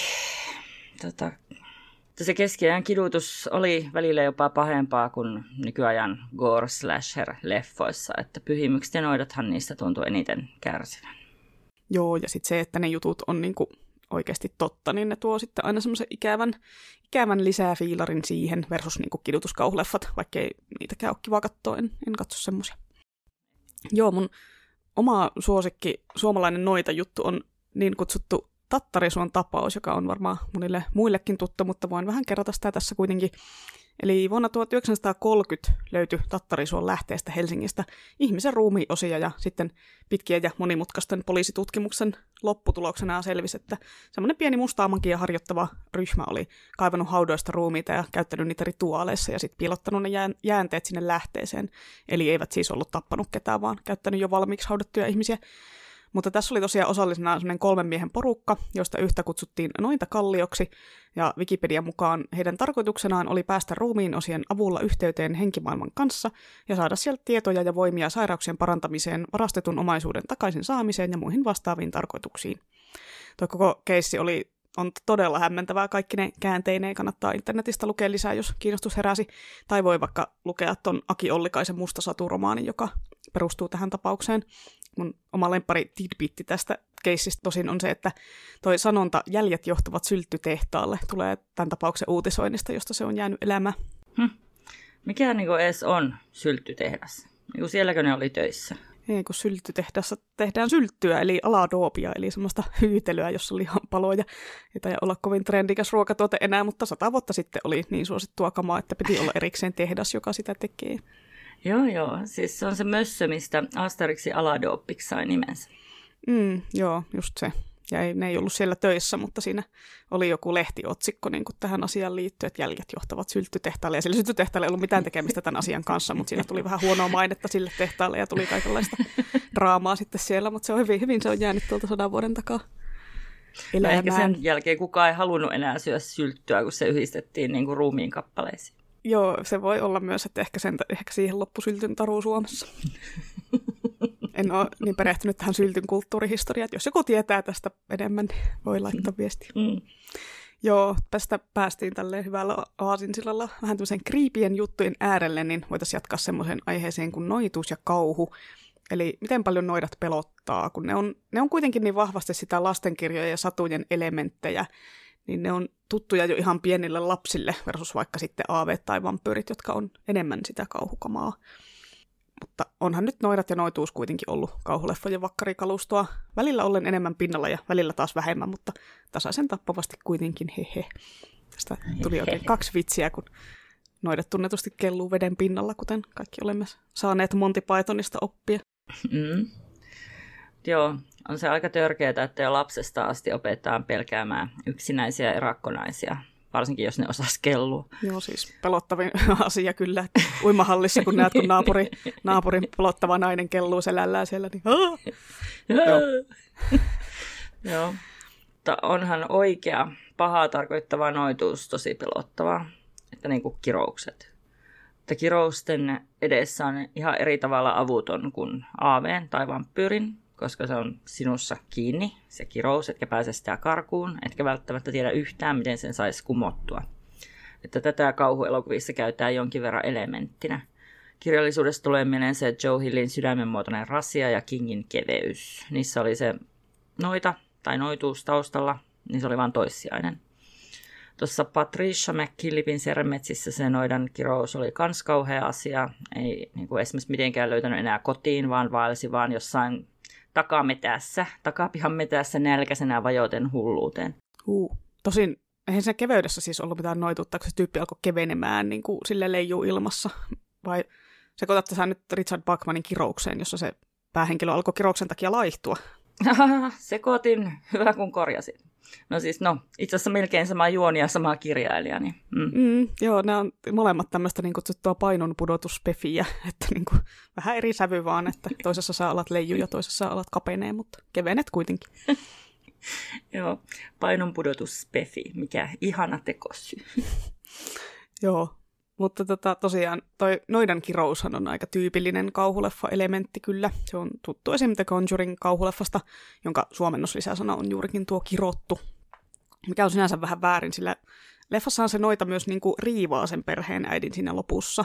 Että olihan siinä sen, kun se kirousaspektikin, kun se noita ei tykännyt, että se maille tullaan kekkaloimaan. Mutta valitettavasti ainakin itselle se hetki, kun se poismanauskohtaus alkaa, niin se leffa menettää kaiken tehonsa, kun siinä vaan tulee sitä huutoa ja meuhkaamista ja bee, eikä niin kuin jatketa sen kriipin tunnelman parissa, missä se kyseinen leffa onnistuu tosi hyvin ennen sitä. Eli pakko oli laittaa semmoiseen hienovaraiseen pelotteluleffaan semmoinen loppuhuutorimistely, vähän silleen bee. Hmm. Mutta on se hyvä leffa. Niin, mä, mietin, mä mun mielestä katsonut tuon The Conjuringin, mutta mä en muista kyllä mitään tuollaista. Ehkä se oli joku eri No niitä on monta eri. Subjugating, niin siis samoja nimiä, tuommoisia samanlaisia nimiä ehkä sitten. Mm. Joo, no siinäkin oli kyllä kirous ja kaikkea, mutta no, mm. ei vaan mitään. Joo. Joo, mutta siis siinä leffassahan se noita ei silleen hahmona ole mitenkään, ainakaan mun mielestä erityisen pelottava. Että niinku se vaan on siellä vähän niinku taustalla ja sitten se tosiaan riivaa sen äidin, niin se, niinku se itse noita siellä sille näy. Kuten ei ollut myöskään siinä The Witchissä, eli tämä Robert Eggersin leffa vuodelta 2015. Että se nyt ei ollut silleen pelottava leffa muutenkaan, että se oli enemmän sellainen tosi tunnelmallinen, perustuu hyvin vahvasti just tuohon aiemmin mainittuun 1600-luvun inhimilliseen kyräilyyn, että kun jotain ikävää sattuu, niin syytetään sitten jotain ihmistä noidaksi, että hei, tämä on nyt kaikki ton syytä. Et itselle se leffa oli ekalla kerralla katsottuna vähän pettymys, kun sitä, siis sitä niin hölmösti markkinoitiin tyyliin, että pelottavinta kamaa ikinä, ja jos pelkäsit Conjuringia, niin pelkäät tätä vielä enemmän, ja, öö, niin sitten mä ootin ihan erilaista elokuvaa kuin minkä mä sitten sain. Mutta siinä oli tosi hyvä tunnelma, autenttinen meisinki, erityisesti sen puolesta, että 1600-luvun Englannista, niin siitä ei saa kyllä yhtään mitään selvää ilman tekstityksiä. Se on niinku aivan pakko olla subtitlet. Ei siis niinku mitään toivoa, ei ole saada selvää ihmisten puheesta ilman niitä. Mutta tosiaan nyt katoin sen uudestaan vähän tälleen Halloween tunnelmissa, niin plus se misti vähän tätä jaksoa varten, niin sain kyllä tosi paljon enemmän irti, kun mä tiesin, mitä odottaa. Et ehdottomasti suosittelen The Witchia teille muillekin, vaikka ette kauhua silleen harrastaisi, jos tämä noita-aihe kiinnostaa, kun siinä on tosiaan tosi hyvää niin tämmöistä noita-meininkiä kun se ei ole semmoinen kauhu-kauhu-apua pelottaa leffa, vaan siinä on semmoista siistiä, kriipiä, just tämmöistä tunnelmaa, eikä semmoista pöömörköhyppää nurkan takaa menoa ja muuta tämmöistä Joo. perinteistä. Joo, mä en onneksi siis lukenut mitään tollasia, tai siis mulla ei markkinoitu sitä mitenkään, jotenkin mä vaan, se vaan sattumalta tuli ja mä katsoin sen. Ja se oli kyllä tosi hyvää, eikä liika pelottavaa ja Joo, mä pidin sitä tosi paljon ja siinä pääosassa oli se ihanan vinkkeen näköinen Anja Taylor-Joy. Joo, mä tykkään kans hänestä. Se oli tosi hyvän roolin kyllä, teki siinä leffassa. Hmm. Monestihan kauhuleffoissa varsinkin, niin niillä niin kuin myydään sillä noidalla myös asioita, jotka ei välttämättä liity noituuteen mitenkään. Et tulee ekana mieleen esim. elokuva The Witch in the Window, joka oli siis tosi hyvä, idealtaan ovella kauhuleffa, mutta siinä niinku vanhan naisen paha henki kummitteli, että se, se ei ollut sellainen noita noita, mutta taas on tuossa toi 2V ja 2V niin kuin hyvän kuulonen rimmaava leffan nimi, että Old Evil Woman Ghost in the Window, niin ei, ei, se, ei se toimi. Että se Witch in the Window on paljon hienompi, vaikka se ei nyt ollutkaan sellainen noita noita. Ja toi Conjuring myös, niin sehän oli enimmäkseen semmoista niin kummitteluosastoa, eikä semmoista perinteistä mm-hmm. loitsukirja taikaliemen noitapiiri noituutta, jota siis harvemmin on kauhuleffoissa kyllä. Et toisin kuin sitten niin kuin TV-sarjossa on. Että esimerkiksi American Horror Storyn sillä Koven kaudella oli, ja True Bloodin neloskaudella oli tämmöistä noita piirimeininkiä. Tykkäsin kyllä molemmista, molemmista kovasti. Miten mä en nyt muista True, True Bloodin neloskautta, että niin kuin, voisiko olla, että mä en ole katsonut koko kautta sitten? Siinä on se kohtaus, missä se Erik Northman juoksee alasti järveen ja huutaa siellä krokodiller. Että jos et sitä muista, niin sitten et ole ehkä kattonut. No en mä varmaan ole kattonut. Ja niin kun se noidat kiroo sen, sen Erik Northmanin sit, siltä muistin pois ja sitten okay. Alexander Skarsgård on siellä vähissä vaatteessa Matti Nykästukkansa kanssa verkkarissa. Okei, okay, okei, okay, joo, no kiva. Se taisi tulla Netflixiin justiinsa. mm, tuli itse asiassa. Tota. Voit katsoa neloskauden. Joo, nice. Joo, Joo, siis itse en muista siitä neloskaudesta kyllä ihan hirveästi muuta kuin tuon vähäpukeisen Alexander Skarsgårdin. Mutta Mikä siinä oli sitä... Niinpä. Joo, siis, ja sitten siinä vielä Alseed vetää vaatteet, eli siis Joe Manganiello vetää vaatteet pois ja juoksee pelastamaan sen sieltä järvestä. Eli niin kuin siinä on niin kuin semmoinen tupla, tupla niin kuin tyydo niin sanotusti siinä kohtauksessa.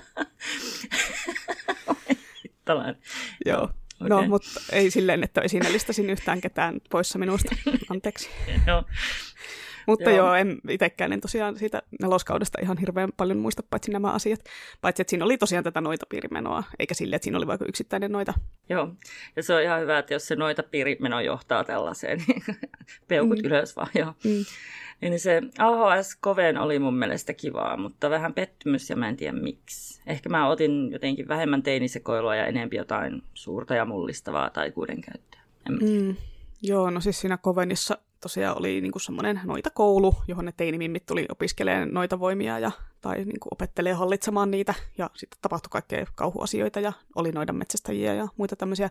Vaikka ne noidat nyt halusi vaan lähinnä elää siellä keskenään rauhassa, eikä niillä ollut koulina mikään maailmanvallotus tai lasten syöminen. Et usein, aika useinhan kun käy just silleen, että kun on tarinan keskiössä joku noita porukka, niin se tarina sitten alkaa pyöriä sen ympärillä, että kuka niistä noidista on se isoin pomo, niin kuin just tuossa Kovenissa ne kisas siitä, että kenestä tulee se uusi Supreme Witch, ja Craftissakin ne mimmit alkoi sitten jossain vaiheessa tapella keskenään. Et mä en tiedä, onko tämä nyt joku naiset, niin nyt vaan aina päätyy kinastelemaan toistensa kanssa trooppi, mitä tässä toteutetaan vai mikä tämä on? On, On, varmasti on. Mm, niin, vaikka siis tietenkin leffassa tai sarjassa se päähahmojen keskinäinen konflikti on hyvä tapa luoda draamaa, vaikka loogisesti niiden hahmojen olisi fiksuinta keskittyä siihen johonkin yhteiseen tavoitteeseen tai viholliseen tai mihin ikinä, eikä ruveta pelaa keskinäisiä valtapelejä sun muuta. Mutta jos se on ihan inhimillinen piirre, se semmoinen, että ihmiset ei aina tule toimeen keskenään, vaikka se on enemmän klisee jotenkin, että naiset ei jotenkin mukaan mystisesti osaisi tehdä yhteistyötä, vaikka oikeasti ihan, ihan samalla tavalla kaikki sukupuolet draamailee keskenään, että ei se ei siis näissä liity siihen sukupuoleen mitenkään. No ei, siis se on täysin normaalia ihmisyyttä. Ja eikö ne jossain, eikös ne jossain Walking Deadissä niin saippua draamailu ihan koko ajan, varsinkin ne ukot? No siis se on, hei, miehekästä asioiden selvittämistä, eikä draamailua. Draamailu on naisille. joo, siis joo. Niin kuin vahvemman oikeudella muiden mättäminen hiljaiseksi on rehtiä oikeamielinen tapa päästä valtaan. Ja pulista jee. Joo. Mä luin sen Prätsyn noita siskokset äsken, niin mä en alun perin muistanut, että Granille ja Nänillekin, siis niille kahdelle vanhemmalle noidalle, tuli siinä jossain vaiheessa riita. Ja oh, se johtui siitä. Granny ja Nanny, taas nämä nimet. niin, niin, niin. Kuuminta hotti. Ja se, no niin on. Ja se riita johtui siitä, että ne oli väsyneitä. Ja sitten kaikki meni pieleen. Ja sitten toinen sanoi toiselle jotain kamalaa, ja sitten ne läks nokka pystyssä omille teille. Sitten ne niinku puuhas omia juttuja huonolla menestyksellä ja mykkäkoulua piti ja sitten sopii hommansa, kun oli aiheellista. Niin kukaan ei kuollut, täysin normaalia aikuismainen riita ellei sitten aikuismaiset riidat ole enempi sellaisia mullistavia ja tuhoisia, josta syntyy hirvittävä koston kierre ja kaikki kuolee, vai niin kuin, onko mä vaan massaviihteen tuhoama? Liikaa Game of Thronesia. Mm, niin. Tuli muuten mieleen siitä, siitä AHS-kovenista, että ne oli kyllä ihania, kun ne aina pukeutui mustiin, niillä oli tyylikkäät hatut ja kaikki, ja se oli se juttu, mikä piti olla. On Wednesdays we wear black. Mm, Pitäisikö ruveta meidänkin puhu pukeutua keskiviikkoisin mustaan? No mä varmaan teen se ihan muuten niin. vaan. Ja varmaan torstaisinkin. Niin, nyt on torstai ja mulla on aivan täysin mustat vaatteet päällä tässä. Okei, okay, villasukat on harmaa. kotona, kotona mä ainoa, ainoastaan mulla on jotain värikästä, kun mä otan vaan kaikkea ihme rättiä päälle, mitä me muuten kehtaa pitää. Ja mulla on, mulla on käärmeen kuva mun housuissa, että tää on hyvin noita, oh, hyvä noita, noita kollarit. Kyllä. Joo. Joo, no niin, mennäänpä mm. takaisin aiheeseen tästä vaate- vaatekeskustelusta. Itse tykkään siis kovasti tämmöisistä kummittelupahahenkin riivausleffoista, että eihän siinä niinku sille ongelmaa, mutta jos niinku leffassa on teemana noituus, niin olisihan se kiva, jos siinä olisi niinku noituutta, taikoja ja tämmöistä mukana, eikä vaan silleen paha kummitus syö kaikilta päänmenoa. Näin on. Et jos niinku, et, et vois, voisiko voisiko olla semmoinen niin oikea noita siellä ihan kauhuleffossakin, joka loitsii, eikä vaan silleen, että noidan kummitus pelottelee jengiä, noita riivaa, noitan henki posessoi jonkun ihmisen ja yksikseen tekee sitten ikäviä, että olisi semmoinen noita piiri. Vai mm. jos on useampi noita päähenkilö, niin meneekö se sitten liian helposti semmoiselle niin hokkuspokkusosastolle leffoissa siis, että niin TV-sarjossa pystyy ehkä paremmin käsittelemään semmoista isompaa päähenkilöporukkaa ja luomaan syvyyttä siihen noituuteen ehkä.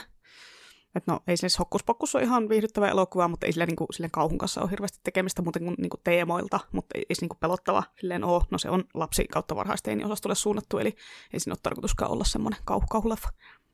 Joo, ja tämä on taas jotain ihan eri sukupolven juttuja, kun mä en tiedä yhtään mikä on hokkuspokkus. Mutta joo, ehkä toi länsimainen noita on kokenut satujen myötä jonkinlaisen pelottavuusinflaation en mä tiedä, että niiden on pakko sitten olla vähintään niitä kummituksia. Mutta jos on jotain pelottavia noitia, niin ne on yleensä romaaneja tai voodoo-tyyppejä, koska niinku vierasnoituus. Tämä on niinku, et tiedä hokuspokusta, siis se on vuodelta 93 tämmöinen, niinku, tota, tässä on Sarah Jessica Parker ja Beth Midler. Ja tämä on just sitä, sitä, että sun olisi pitänyt just silloin katsoa, että... Mulla on ollut paljon teinisekoilua, mitä mä halunnut mieluummin tehdä just silloin. Mm, niin, niin no itse taas katoin se eka kertaa vasta tälle aikuisena, niin ei ole semmoinen nuoruuden Halloween klassikko. Okay. Joo, ei, ei. Mm, joo, ja siis kauhussahan noidat on aina naisia. Että ei tule hirveästi mieleen kauhuleffoja, jossa olisi niinku paha velho kaiken takana. Että jos siinä on joku tämmöinen paha noita hahmo, niin sehän on niinku nainen sitten tietenkin. Tai jos on joku tämmöinen kirousriivaushomma, niin yleensä sen takana on nainen. Eli tämmöinen Matti ja Teppo-sääntö pätee tähän. Tossa, tästä me puhuttiin just siinä viime kauhujaksossa, että miksi jos naiset on kauhuleffoissa niitä pelottavia kummituksia ja kostohalusia henkiä ja tämmöisiä. Että jos haluat tietää, miksi ne on, niin voit kuunnella sen sieltä. Ja onhan siis naiset myös niin kauhuelokuvassa tosi usein päähenkilöitä. Niin on. Ja sitten jos taas on sarjamurhaaja tai raiskaaja, niin se on mies leffoissa. Mutta niinku erona AV-siin tämä kyllä pohjautuu todellisuuteen. Mulle tuli muuten mieleen joku, olikohan se leffa vai jonkun sarjaosa. Sitä saattaa olla jossain Angelissa tai jossain, mutta missä oli se joku paha velho, joka stalkeroi sitä yhtä naista irrottamalla jäseniä. Joo, se, se oli Angelissa. Creepy. Joo, Joo mutta okay. niin, tai jossain X-Filesissahan nyt tietenkin oli niinku tämmöisiä paho, pahoja mieshahmoja, mm. mutta just tämmöinen tämmöinen taikuri-juttu niin kuin kauhuleffoissa, niin kyllä se on enemmän sitä naisten, naisten maastoa. Mm. Naisten hommaa. Mm. Joo. Ja ehkä se on tosiaan tämmöinen niin kuin olennaisin kauhu- ja fantasianoitien ero, että kauhussa ne noidat saa voimat niin paholaiselta tai tekee diilin sen kanssa, jos niitä voimia nyt edes millään selitetään siinä leffassa, mutta fantasiassa se ei ole sitten niin, niin semmoinen yksioikoinen homma, vaan ne noita voimat tulee jostain muualta, ja ne noidat on fantasiassa kuitenkin monesti silleen ihan hyviksiä, varsinkin nykyään, että ne kanavoi jotain luonnonvoimia, loitsujen ainesosana on yrttejä ja korkeintaan jotain liskon silmiä, eikä silleen, että no niin kuolleiden vauvojen rasvaa tässä nyt laitetaan tänne keittoon ja muuta tämmöistä perinteistä. Joo. Joo, mitä sitten muut noita leffat, siis tämmöiset, jotka ei ole kauhuleffoja, löytyykö sulta sulle suosikkeja sieltä, että niinku Practical Magic nyt ainakin, joka oli ihana, mutta mitäs Witches of Eastwick ja tämmöiset, ootko sä nähnyt niitä? Joo on, siis se Practical Magic on siitä Alice Hoffmanin kirjasta tehty, se on suomennettu taidokkaasti nimellä Noita sisaret. Siis joo, se oli jees elokuvaversio, Nicole Kidman ja Sandra Bullock oli siinä tosi hot The Witches of Eastwick on aina tosi hieno. Mä pidin enemmän siitä leffasta kuin kirjasta, taas ylläri, koska se John Updikein kirjoitustyyli oli aika kuivakkaa. Ja sitten sitä sen 30 vuotta mm, tehtyä myöhempää jatko-osaa, tai ainakin se sijoittui 30 vuotta myöhemmin. The Widows of Eastwick nimeä meidän jaksaa millään lukea loppua, että se oli ihan tosi tuskaa. Öö, sitten se Stardust oli tietenkin aivan ihana. Siinä oli noitia mm. Kaimanin sekä kirja että leffa. Ne oli mahtavia molemmat. Se on joskus teininä kattellut sitä teinisarja Sabrina vähän, mutta sehän oli joku komedia vaan. En mä sitä jaksanut. nyt siitä on se uusinta versio, joka on enempi kauhua. Mä vilasin se eka jakso ja mm, en mä sitä jaksanut lähteä kuitenkaan katsomaan. Mites toi Adams Familyn Wednesday? Niin onko se noita? Että niin luulisi, että kun Morticia on vähän ja niiden isoäiti ainakin, että sillä on ihan padat ja luudat ja kaikki hämmentely, että mun mielestä nekin periaatteessa voisi olla noita. Ja se Wednesday oli mitään ihan menevä sarja ekan kauden katoin, vaikka itse asiassa no, nyt kun mietin, niin olihan se kauhua kanssa sitten. Se on noita, silloin padat ja luudat ja hämmennys. Mm-hmm. Kolme elementtiä, jotka täytyy olla. kyllä. Joo, en ole katsonut tätä Wednesdayta, mutta mä Wikipediasta stalkkasin, että se on perinnyt äidiltään psychic abilities, eli en nyt tiedä, kutsuisinko mä sitä noidaksi pelkästään sen perusteella, vaikka sillä nyt se, se Luke on hänellä enemmän kuin kohillaan tämmöinen, tämmöinen niin mm. tyylikäs noita Luke. Enkä tiedä Mortisia äidistäkään, että jos se nyt tosiaan oli semmoinen luudella lentelevä pataa hämmentävä noita, niin ehkä, ehkä ne kyvyt laimenee tai muuttuu uusien sukupolvien kohdalla tai jotain, en tiedä. Tai sitten kato, se on niin kuin, ennen muin on ollut niin kuin just se noidan tyyli hämmennellä niitä patoja, mutta sitten kun mm. on tullut ysäri ja koottilaisuus, niin sitten on ruvettu pitämään tällaista niin kuin mustaa samettia ja näin pois. Mm, joo, voi käyttää niitä voimia niin kuin muuhun niin kuin mm. tyylikkäisen kulmakarva-gameen esimerkiksi. Aivan. Mm. joo, mulla jäi toi uuden Sabrina, mikä, mikä se on, se, se englanniksi se on joku Satanic Adventures of Sabrina, ei kun Horrifying Adventures of Onko? Sabrina. New Adventures of okay, Sabrina. En, en minä muista. No anyway, anyway, teini noita Sabrina. Se jäi kattominen kesken. Siis har, harmittaa, kun siis se oli ihan hyvä hömppää. Että siinä oli niinku ihan hyviä, hauskoja juttuja. En pitäisi jatkaa, mutta kun ää, niin paljon katsottavaa, ei, ei kerkeä kaikki. Mm, niin Joo, Ysärillä oli tosi hieno noituuspuumi. Oli tosiaan se Noita sisaret leffa ja sitten Charmed-sarja, jota en kyllä jaksanut katsoa. Mm. se oli The Craft ja Buffy tietenkin. Mä katsoin, että ne Alice Hoffmanit on normikirjoissa, koska ne on enemmän maagista realismia, ihan jännä. Ja sitten mä katsoin ja yllätyin, että sitä on suomennettu enemmänkin kuin se Noita sisaret, mutta ne ei olekaan mitään maagisrealismia, vaan ne on romantiikkaa ja historiaa, että joo, figures. Niin ja ei tosiaan sekoiteta näitä Hoffmanin noita sisaria Pratchettin noita siskoksiin. Oikeasti näitä huo-suomennoksia. Mm, jep. Joo, ja joo, Ysärillä oli kyllä ehdottomasti noituuspuumi. Oli tosiaan toi Craft, eli noita piiri, The Crucible, leffa, teidin noita Sabrina oli, siskoni on noita, eli Charmed. Mä yritin sitä joskus katsoa, mutta se oli jotenkin niin uskomattoman köppäne, että mä en, mä en vaan yksinkertaisesti kyennyt. Mm. Että niin kuin, ei, ei, ei vaan niin kuin, ja siis mä siis kuuntelin semmoista podcastia kuin Buffy the Gilmore Slayer, ja niillä oli, niillä ne kävi, siinä ne kävi niitä molempia sarjoja läpi, niin niillä oli semmoinen väliosio, missä ne tota, IMDB-summarujen perusteella niin kuin keskusteli The Charmed-sarjasta. Okay. Ja niin kun ne keksi sinne kaikkia omia juttuja, tietenkin kun IMDB-summarit nyt aina jaksosta saattaa olla aivan höpölöpöä, niin sitten niinku, sit, sit mä jotenkin, mulla on sen olo, että mä oon kattonut sen sarjan, koska niinku se Leo on niinku koira ja sitten se Andy oli niinku siellä kaapissa ja sitten tämmöistä. Ja sitten silleen, että ei kun ne on vaan niiden omia keksimiä semmoisia höpölöpöjuttuja siihen, että ei, että, mä, että oikeasti Leo ei todennäköisesti ole koira, mutta tota, joo, että ne, jotka on katsonut mm. tätä sarjaa, niin ne ehkä saa siitä paljon enemmän irti siitä osiosta, mutta kyllä mäkin sain. No, mutta anyway, aiheen viereen mentiin. Ja joo, tosiaan Ysärillä sitten vielä Pafissa oli noitia jos sunkunlaisia, ja sitten oli nämä hokkuspokkukset ja Halloween Townit ja muut tämmöiset vähän komediallisemmat perheleffat. Mitä naurat? Eh, no silleen, että ei mitään hajua taas näistä Halloween Townit. Joo, en minäkään täällä Halloween Townia en, en tunne, mutta muistelin vaan, että tämän niminen leffa oli. Katoin vaan, että sekin oli Ysäriltä. Ja. ja joo, katsoin jotain noita leffalistoja niin kuin tämmöisistä nettiartikkeleista, niin siellä mainittiin näitä sitten oli semmoinen 97 vuoden leffa Eve's Bayou, jossa on voodoo-noita menoa, eli tämä voisi olla sulle sopivaa kamaa. No voisi olla, ja mä katoinkin, mutta en mä löytänyt sitä mistä. Mm. Joo, tämä on just tämmöinen, että tämä tuurilla saattaa olla jossain kirjastohyllyssä, tai sitten ei, todennäköisesti ei. Mm. Ja sitten 99 tuli sitten Sleepy Hollow, Blair Witch Project, eli lähdettiin menemään tänne kauhun suuntaan enemmän näissä noita jutuissa. Ja sitten ehkä toinen semmoinen kauhunoita buumi nähtiin tuossa 2015 eteenpäin, kun oletettavasti just juurikin The Conjuringin menestyksen jälkimainingeissa tuli sitten juurikin tuo äsken mainittu kauhuolokuva The Witch, ja sitten tuli Hereditary ja Autopsy of Jane Doe ja Suspiria, ja sitten tuli TV-sarjoja niin kuin toi uusi Sabrina, ja tuli Penny Dreadful ja Magicians ja Discovery of Witches, ja näitä tuli. Ja YA-kirjallisuuden puolella on ollut kans havaittavissa viimeisen viiden vuoden aikana aika iso tämmöinen noituustrendi, ainakin tuolla enkunkielisessä maailmassa, että näistä kerron sitten kohta liseempätä. Joo. On nyt vampyyreihin kyllästytty Twilightin myötä ja sitten noidat on taas nousujohdanteessa. Joo, kyllä mahdollisesti on käynyt sitten näin. Että en tiedä, tekikö vampyyrit jossain vaiheessa paluun vai onko ne koskaan mennytkään mihinkään. Mutta hei, Ysäristä puheen ollen, luitko ikinä sitä Margaret Meihin noita vaellusta? Et itse en lukenut, mutta mulle niin se kansi ja nimi on jäänyt tosi vahvasti mieleen. Joo, hyvä kun kysyit. Siis mä luin se ja se oli mun mielestä ihan mahtava. Siis se taisi olla mun lempikirjoja, mutta mä en muista minkä ikäinen mä olin. Luultavasti ehkä 13. Enkä mä enää muista, niin kuin, mitä siinä tapahtui. Että mä muistan, että sen pojan nimi oli Sorry.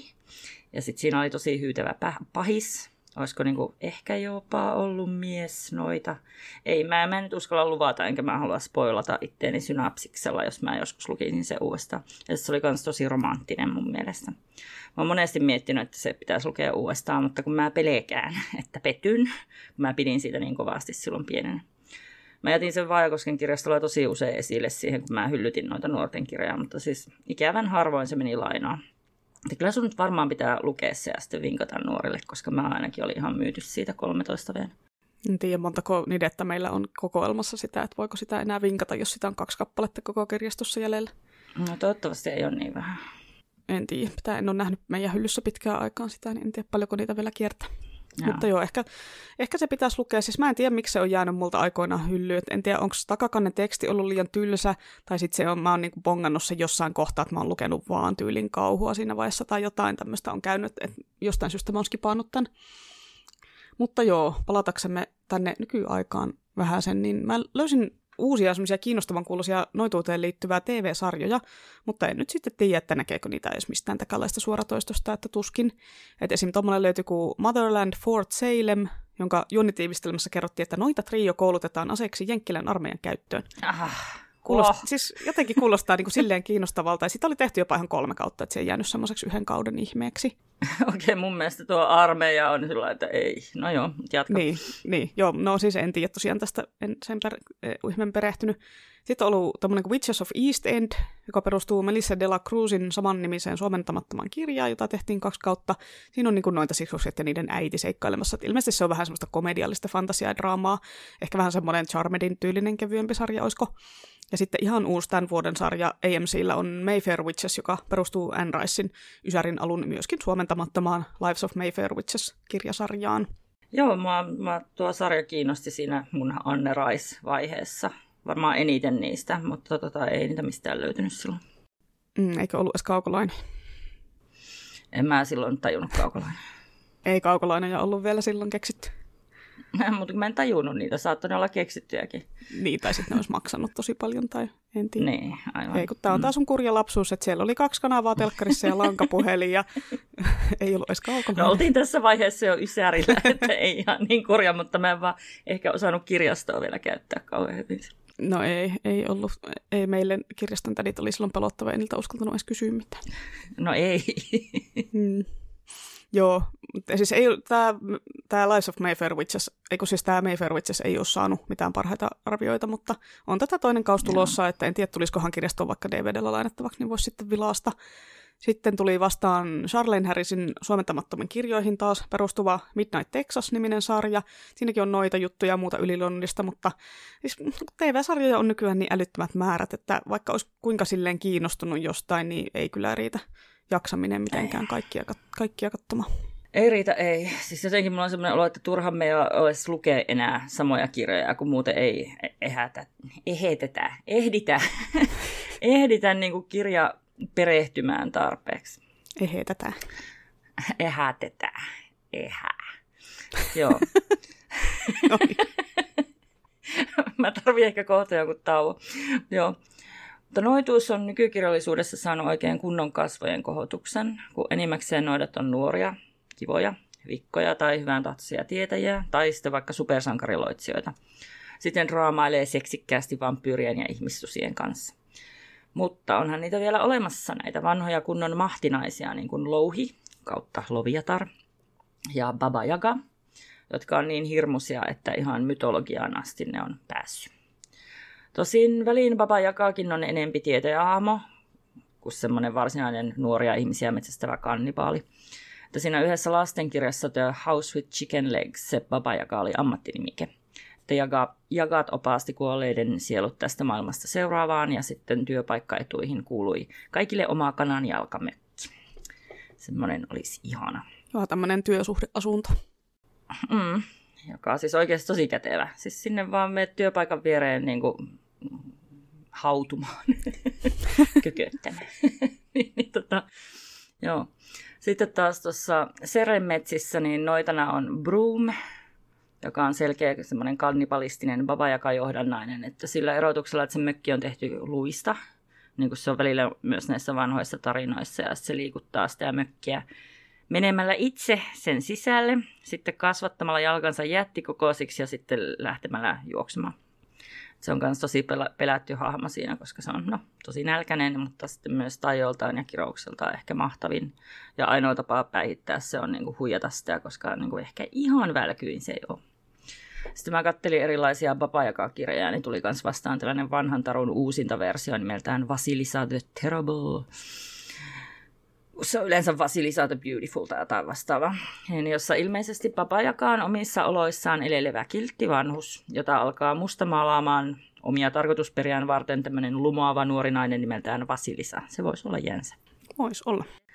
Miten sinä Neon kaupungissa se papa jakaa? Niin oliko se paha vai onko tämä spoilerikysymys? Älä spoilaa. Se on monitulkintainen juttu.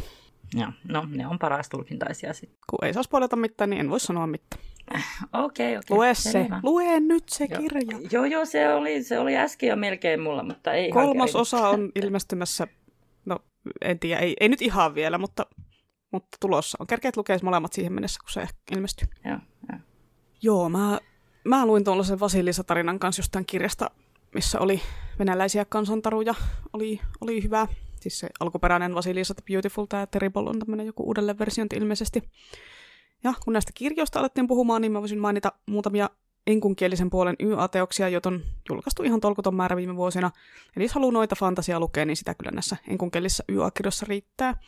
Tykkäsin itse tosi paljon esim. tuosta Kate Williamsin Babysitters Covenista, mistä puhuin aikoinaan Buffy-jaksossa, kun siinä oli vähän semmoisia Buffy meets Babysitters Club-vipoja. Sitten Isabel Sterlingin These Witches Don't Burn on ollut mun lukulistalla kans. Näissä on molemmissa semmoinen tyttöporukka huomaa, että heillä on noita voimia ja sitten ne muodostavat noita piirin ja loitsivat yhdessä ja asioita tapahtuu meno, eikä siis semmoinen, että paha noita tulee ja syö kaikilta pään.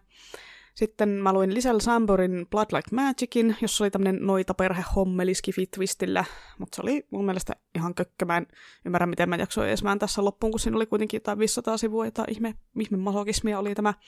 Mutta semmoinen noita YA-kirja, mitä rakastin ihan yli kaiken, oli Carrie Thomasin Threadneedle. Mä kuuntelin sen äänikirjan joskus about kohta kaksi vuotta sitten, ja mä oon siitä lähtien venallut sen jatko-osaa, mutta se valitettavasti antaa odottaa itseään. Mainitsin tämän kirjan siinä 22 ja 45 jaksossa, kun puhuttiin viime vuoden parhaista kirjoista sun muista, mutta en tainnut kertoa siitä kirjasta muuta kuin, että se oli hyvää, niin voisin kertoa nyt vähän enempi. Siinä on semmoinen orvoksi jäänyt teinityttö. Se asuu tätinsä kanssa ja niillä on molemmilla noita voimia, mutta se täti silleen puritaanis nunnamaisessa hengessä kuuluu semmoisen porukkaan, mikä tukahduttaa niiden taikavoimia, koska taikuus on syntiä ja näin poispäin. Ja tämä päähenkilö Anna alkoi itekin, aikoo itsekin liittyä näihin taikuudensa tukahduttajiin, koska taikuus liittyy sen vanhempien kuolemaan ja muutenkin se on aika aivopesty siihen taikuus on yhtä kuin paha hommaan. Kunnes sitten kuvioihin saapuu sen toinen täti tyttärensä kanssa, jotka suhtautuu taikuuteen ja noituuteen lahjana ja hienona juttuna. Ja siitä sitten seuraa, että Annakin, Annakin alkaa kiinnostua taikuuden hyvistä puolista. Ja tästään sitten seuraa kapinointia, oman tien etsimistä, noita piirin perustamista, kaikkea jännää sain tuosta tarinasta tosi vahvoja The craft viboja ja siinä oli mielenkiintoinen taikasysteemi, kun siinä käytettiin esimerkiksi niin neulomista taikomisen välineenä, ja tämä sijoittuu nykypäivän britteihin, jotenkin niin kuin brittiympäristötarinoissa aina kiehtoo mua jotenkin oletusarvoisesti enemmän kuin jenkkeihin sijoittuvat. Siellä on aina, aina niin paljon luettu näistä jenkkiteineistä, että kiva lukea brittiteineistä välillä. Sitten hyvä suomalainen uusi noituusteos oli Oona Pohjalaisen ja Adile, Sevim, Adile Sevimlin Kärsimyskukka uute addiktio, mitä mä oon vinkannut kasiluokille. Siinä ei tosin olla nykypäivän Suomessa näiden noituushommien kanssa, vaan jossain keksityssä nykypää, nykymaailman kaupungissa, mikä oli vähän jännä ratkaisu, kun itse olisi ehkä halunnut, että tämä olisi sijoittunut vaikka johonkin vaihtoehtoiseen Suomeen jonnekin lähitulevaisuuteen tai jotain, mutta menihän se nyt tolleenkin. Siinä on mustia ja valkoisia noitia ja kiinnostavaa taikuusmenoa. Kannattaa tsekata tämäkin, jos haluaa vähän semmoista urbaanifantasiaa noita twistillä ja luontoteemoilla. Joo. Mä sanoin tuossa alussa, että noituus taikavoimana vaikuttaa olevan monesti erilaista kuin velhous, enempi sitä luonnonläheistä. Mutta toisaalta se on myös ihmismielen ja elämän energian, maailman tasojen ja kohtalon manipulointia. Niin kuin nämä Shakespearen Macbethin noidat, niin se on tosi ikoninen kuvaus kolmesta juonittelevasta noidasta, jotka ajaa miehet ja kuningaskunnat turmioon. Tuo kolmenkopla on saanut vaikutteensa antiikin kohtalottarilta, niin kuin Klotho, Lakhissis ja Atropos. Ja mä tajusin vasta joku aika sitten, että Pratchettin noita siskokset, jotka varsinaisesti aloittaa sen noita sarjan, niin alkaa ihanasti Macbethistä ripaatulla myrskyyöllä ja kolmen naisen raakunnalla. Ja peukaloiden pistelykin mainitaan. Samaten toi Ray Bradburyn Something Wicked This Way Comes on tietenkin Macbeth-sitaatti, suomennettu, jotta paha saapuu portin taa. Siinä noituuksia teki sirkusporukka. Niiden johtaja oli iätön Mr. Dark, joka imi elinvoimaa uhreistaan. Sen palvelijoina oli vähän kaikennäköisiä noitia ja kummajaisia. Mä pidin tosi paljon Bradburyn kielenkäytöstä alkuperäiskielellä. Pitäisi lukea sitä enempikin joskus. Toi kirjan nimen suomennos ei vakuuta. Mä tarkistin, että se oli tuoreemmasta Macbeth-suomennoksesta, joka alun perin menee tietenkin, että By the pricking of my thumb, something wicked this way comes. Mä tarkistin kanssa, että ne vanhemmat käännökset oli parempia. Että Paavo Kajanderin käännös vuodelta 1885 meni, mun kihelmöipi peukalon, jotakin pahaa tulos on. Mutta sitten on sata vuotta myöhemmin no oli tuokin aika hassu. Mut joo. Mm. Mutta sata vuotta myöhemmin tämä on muuntunut muotoon. Kämmen puuta kutittaa, paha saapuu portintaa. Siis, mitä? Mitä niin on tapahtunut sadassa vuodessa ja mikä on kämmen puu? No ei kyllä varmaan mikään, tai mä yritin googlettaa tuota kämmen puuta, niin ei tullut mitään hakutuloksia, tuli vaan se halusi kertoa mulle kämmen luista. Ja joo, ehdottomasti parempi on tuo Kajanderin versio, jotenkin tuo uusi kuulostaa vään, väkisin väännetyltä. Miksi kaiken mm. pitää aina muuttua? joo, mä kyllä pistän kämmenpuut alas tälle muutokselle. Niin, onko se, onko se kämmenpuu nyt sitten niinku peukalo, joku vanha sana peukalolle? Mutta sit Vanha taas... sana vuodelta 1983. niin, mutta sitten se on kaivettu jostain vielä menneisyydemmästä se kämmenpuu no siihen ehkä Kajander on ollut aikoinaan silleen, että ei tämmöistä sanaa käytetä, että laitetaan tämmöinen oikea sana tänne. Uudempi, trendikkäämpi peukalo. Mm. Joo, ehkä. Joo. Mä tarkistin ton noita siskosten alun, niin mä siis oikeasti heti innostuin lukemaan se uudestaan, siis ihan ältsän koukuttava kirja, jopa suomennettuna. Vaan suomennoksista pisti silmään Lellikki, se on niinku sen noidan lemmikin familiaarin, eli apuolennon suomennos. Toi apuolon, apuolento kuulostaa jotenkin tönköltä ja vaikea lausua. Wikipedia sen on repinyt vissiin niin kuin suomalaisten shamaanien apureista. Että siis Lellikki on siinä mielessä ihan ok suomennos tuohon kiekkomaailmaan. Mitä ne oli ne Harry Potter-suomennoksissa, ne pöllöt ja rupikonnat? Onko ne ihan vaan lemmikkejä? Kun niin kuin perinteisesti noin, noitien apuolennot on enempi henkiotuksia, jotka vaan ottaa eläimen muodon. Tai sitten ne on alun perin lemmikkejä, mutta koska ne on ollut sen noidan seurassa niin pitkään, niin ne oppii kaiken näköisiä taitoja. Vähän niin kuin Fitsin ja sen suden yön silmän tapauksessa. Mm. Mä en muista kyllä Potter-suomennoksia, että lie olleet lemmikkejä, en muista. Lellikki kuulostaa kyllä mun mielestä vähän, vähän pöljältä. Niin. no se oli siis enempi viittaus siihen, miten se noita sitä kohteli. Mm. Ja, no siis eihän, eihän se yön silmä saanut siitä Fitsin kumppanuudesta muuta kuin pidemmän iän, että ei se niinku oppinut mitään taitoja. Että se vaan ihmetteli, että onpas teillä ihmisillä autoja tapoja. Ja, no kun siis mä mietin sen ajattelun kehitystä ihmismäisemmäksi, että niin kuin sama mekanismi tässä. Niin, no joo, totta, että ei se, ei se niin kuin silleen ollut enää mieleltään ihan perussusi kyllä enää siinä vaiheessa, että totta.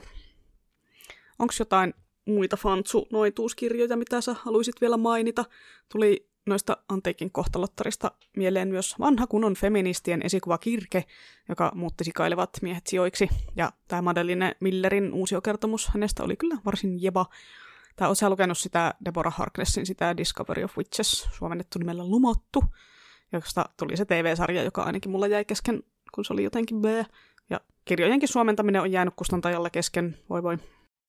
No siis mä aloitin itse asiassa just sitä Discoverya, se oli se viides kirja. Tota, aloitin myös kirkeä, mutta se tökkäsi mulla heti alkuunsa ja itse asiassa vähän teki tuo Discoverykin, se oli ainoa niistä, joka ei ollut yhtään satumainen, se oli tosi normaali kirja. Eikä se ihan hirveästi nyt etene vielä. Sitten yksi uudempi, mikä tuli mieleen, on tämä Aiden Thomasin nuorten kirja Hautausmaan pojat, missä se noituus oli tätä meksikolaista bruja-hommelia, mihin mä eka tutustuin Ash vs. The Evil Dead-sarjassa. Eli brujat on niiden omia shamaaneja, noitia, varlokkeja ja ilmeisesti ihan tunnettu osa sitä kulttuuria. Tuossa kirjassa oli myös päähenkilönä transihminen, which was nice. Which ja nyt ei taas, sekoiteta, niin, ei taas sekoiteta tätä, alkaako naurattaa. Mm. Mutta joo, tosiaan, että nämä suomennoksetkin on niin älyttömiä, että ei sekoiteta tämä Gaimanin hautausmaan poikaan. Suomessa ihan selkeästi liian vähän sanastoa, kun heti tulee niinku pulaa eriävistä kirjan nimistä. Mm, joo, noin menee kyllä helposti sekaisin, varsinkin kun ne on vielä molemmat nuorten osastolla. Ja kun taattuun kasari ysärityyliin se Roald Dahlin aiemmin mainittu elokuva kautta kirja on alun perin The Witches, niin suomeksi se on Kuka pelkää noitia. Et silleen ihan hyvä suomennos kyllä, mutta jos joku haluaa elokuvan noidat, tarkoittain tota, niin kuin tuolla The Witches-sanalla, niin se onkin sitten suomennos Witches of Eastwickille, niin kuin mm-hmm. noidat. Silleen, mm. Ja sitten on vielä se The Witch vielä sotkemassa tätä, tätä vielä sitten, kun sitä ei ole suomennettu sanalle noita, että se on vaan The Witch. Joo. Ja sitten niin kuin vielä näissä tässä jaksossa mainittujen keskenään sekaisin menevien Noita siskoksen ja Noita sisarten lisäksi on vielä olemassa Katariina Leinon nuorten kirja Noita siskot, joita Hei. se tosin kertoo jostain näytelmästä eikä noituudesta. Ihan tylsää. Tartuin siihen kanteen sille, oh! ja sitten sille, aah, tämä on vaan joku tämmöinen. En tiedä, siis kertooko tämä jostain Macbethin näytelmästä, ehkä mahdollisesti, en ole perehtynyt siihen sen kummemmin pitäisi ehkä, mutta... Mm, mutta joo, hautausmaan pojat Eli tämä Aiden Thomasin kirja oli tosi hyvä. Oli se hautausmaan poikakin ihan ok. Siinä on joitain asioita, Mitä? mitkä vähän vaivas, mutta... Mitä? Mä, siis mun mielestä siis Herra Jumala, se Kaimanin kirja oli ihan mahtava. What? No, ehkä, ehkä voidaan keskustella tästä joskus, että mikä, mikä mulla siinä tökki, mutta tota... Okay. Mutta joo, Hautausmaan pojat oli tosi hyvä, että tosiaan noin latinx-kulttuurin noita hommat oli siistejä ja kiinnostavia. Plus tuossa on myös tota sukupuolitetut taikuustehtävät pohdintaa, että just, että no mitäs kun olen trans, niin mitäs taikuutta harjoitan, jos nämä on tämmöisen kaksinapaisen sukupuolisysteemin mukaan jaoteltu, että naisnoidat tekee tätä ja miesnoidat tekee tätä, niin mitäs minä sitten teen vai teenkö yhtään mitään, varsinkin jos perinteitä kunnioittava suku ei hyväksy edes sitä transitioa ja näin poispäin. Mm, joo, nämä on aikamme tärkeitä kysymyksiä. Joo, mitä sitten vielä yksi aihe ennen viimeistä, semmoinen kuin noituus ja feminismi. Eli onko noituus ja varsinkin tämmöinen traditionaalisesti määritelty noita-akkanoituus, niin onko se feminististä? Hmm, en tiedä, kun ei se oikein ole ei-feminististäkään. Tämä naisella on taikavoimia ja valtaa. Vallasta tuli menentäjä Dyynin Bene Gesserit sisarjärjestö, jota myös noidiksi haukuttiin, joka oli ohjailu ihmiskuntaa jo kymmeniä tuhansia vuosia voimillaan ja manipuloinneillaan. Mutta no sitä en kyllä kutsuisi feministiseksi järjestöksi, ei se pyrkinyt minkäänlaiseen tasa-arvoon. Kai se olisi sama, jos sanoisi nunnia feministiseksi järjestöksi.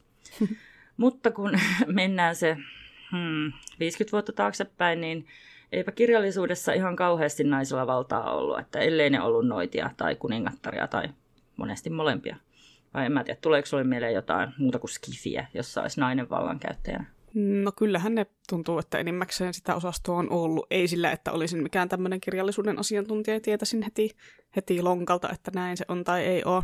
Eli ei ole ollut sitten niinku mm. matriarkaalista fantasiaa, matriarkaalista fantasiamaailmaa, mutta en tiedä, ehkä niitä on enemmän ollut Skifin puolella niitä semmoisia yhteiskuntajärjestyksiä, että naiset on vallassa tai jotain. Mm. Ja joo, toi valtahommahan on tosiaan iso tekijä. Kun ajatellaan jotain semmoista menneisyyden puritaanista menoa, niin semmoinen niin diilin tekeminen paholaisen kanssa ja sitä kautta vallan ja voimien saaminen on oikeastaan ainut tapa naiselle saada valtaa. Varsinkin jos on niin kuin, tarkoitus käyttää sitä valtaa siihen, että saa itselleen hyviä asioita tai muille pahoja asioita, esimerkiksi niin kuin koston muodossa. Mm. Siinä The Witch-liffassa toi oli tosi selkeä opetus. Mm, joo, ja Sleepy Hollowssa oli kans.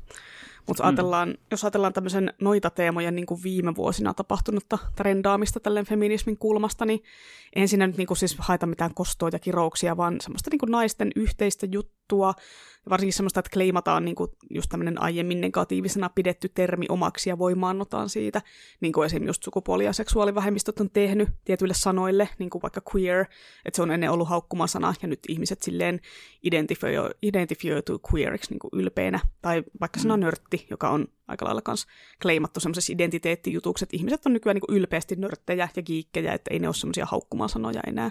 Joo, se oli vielä ihan Ysärillä ihan selkeä haukkumasana, mutta mm. eipä ole ennen. Joo, todellakin. Joo, marraskuussa 2019 Hesarissa oli parikin juttua tästä nykyisestä feministisestä noituudesta, mutta eipä noin vanhaa lehtijuttua pääse lukemaan yhtään mistään edes kirjastossa, kun on noin, ne oli verkkoartikkeleita vain tilaajille. Vai onko PKlla marraskuun 2019 lehtiä tallessa? Ei tai olla niin vanha. No, en muista ulkoa sitä, kuinka kauan niitä säilytetään. niillä, on kaikilla, niillä, on kaikilla, niillä on kaikilla eri säilytysaika. Joo, mutta kun on se sille, että siitä on kohta, siitä, siitä on neljä vuotta, niin aikamoinen määrä on, jos... Joitain pidetään kymmenen vuotta, joitain kaksi. Että mm. niin, tää on no, anyway. En nyt lähtenyt PK on tota, lehtivarastua pemmastamaan, mutta löysin blogikirjoituksia sun muita liittyen sitten näihin lehtijuttuihin siltä samalta ajalta, ja sielläkin puhuttiin niin kuin paljon siitä, miten se feministinen nykynoituus on semmoista niin kuin yhteisöllistä hommaa, esoteriaa ja muuta jännää, ja Mukana tietenkin on myös yhteiskunnallisia teemoja, eli feministiseen tyyliin kaadetaan patriarkaattia, joka on tietenkin ihan oikein. Ehkä Pomperipossan hallituksen kaato on tässä hommassa ollut vahvana esikuvana. Ja vuonna 2019 noiden artikkelien mukaan löytyi Instasta Witches of Instagram hashtagilla noin 4 miljoonaa postausta, niin eipä se homma ole siitä oikeastaan laantunut, kun mä katsoin, niin nyt niitä on lähemmäs 10 miljoonaa niitä sillä hashtagilla. Aha, aha. Joo, mä oon itsekin niin monesti päätynyt johonkin noita asusto, asustekorumyyntisivustoille, niin kuin niitä on aika paljon ympäriinsä. Mm, joo, siis joku noituus on tietenkin helposti semmoinen esteettinen juttu, ja sitten tuommoinen hashtag on helppo lykätä johonkin kuvaan ilman, että se niinku, ilman, että se postaa ja edes mm. identifioituu noidaksi tai yhtään mitään, tai että siinä nyt mitään semmoista feminististä noita asiaa niinku edistettäisiin vaan silleen, että hei, tässä on tosiaan siistejä koruja. Mutta kyllä mm. se niinku kuitenkin kertoo jotain, että se on kovin suosittua nämä tämmöiset noita teemat edelleen ympäri maailman ja ainakin Instagramin.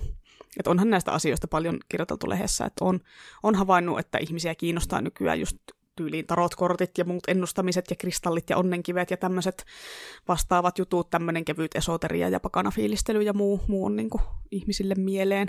Onko sulla mielipidettä tästä tai kiinnostaako sinua itseäsi tämmöiset niin modernit noita jutut? Mm. Ehkä enemmän esteettisesti. Ja niin kuin kristallit ei käy mun järkeen mitenkään. Siis niin kuin mitä niissä on maagista muu kuin, että ne saattaa tehdä sievän prisma-valoefektin Mä ymmärrän kynttilöitä ja suitsukkeitakin enempi, että koska voihan ne tuoksut ja aromit päihdyttää ja luoda erilaisia mielialoja tai aiheuttaa allergisen kohtauksen. Mm, Allerginen mm, kohtaus mieliala. joo, itsekin noista kivistä vähän silleen, että joo, selvä. Mutta aika monet näihin on enemmän tai vähemmän hurahtanut, että niin on tiettyjä kiviä ja mineraaleja, niistä niillä on ominaisuuksia, että tämä kivi rauhoittaa ja tämä toinen virkistää. Vähän niin kuin suihkusaippuassa lukee semmoisia samanlaisia, että tosta no niin, laitat tätä saippua, niin virkistyt ja tällä rauhoitut ja näin. Kyllä, joo. Joo, ei niissä mun mielestä, siis ja onhan tämä vanha juttu nämä onnenkivet ja tämmöiset, mutta mm. ei siinä mun mielestä ole mitään järkeä, paitsi esteettisesti, että ne on värillisiä kiviä. Että korkeintaan niitä on kivaa silitellä, jos ne on sileitä, semmoinen stressilelu. Mm. Tietty mä koristelin mun yhden Siminoidan ennustuskammioni kaikenlaisilla välkkyvillä kivillä, että ymmärrän tämän sisustuselementin tosi hyvin.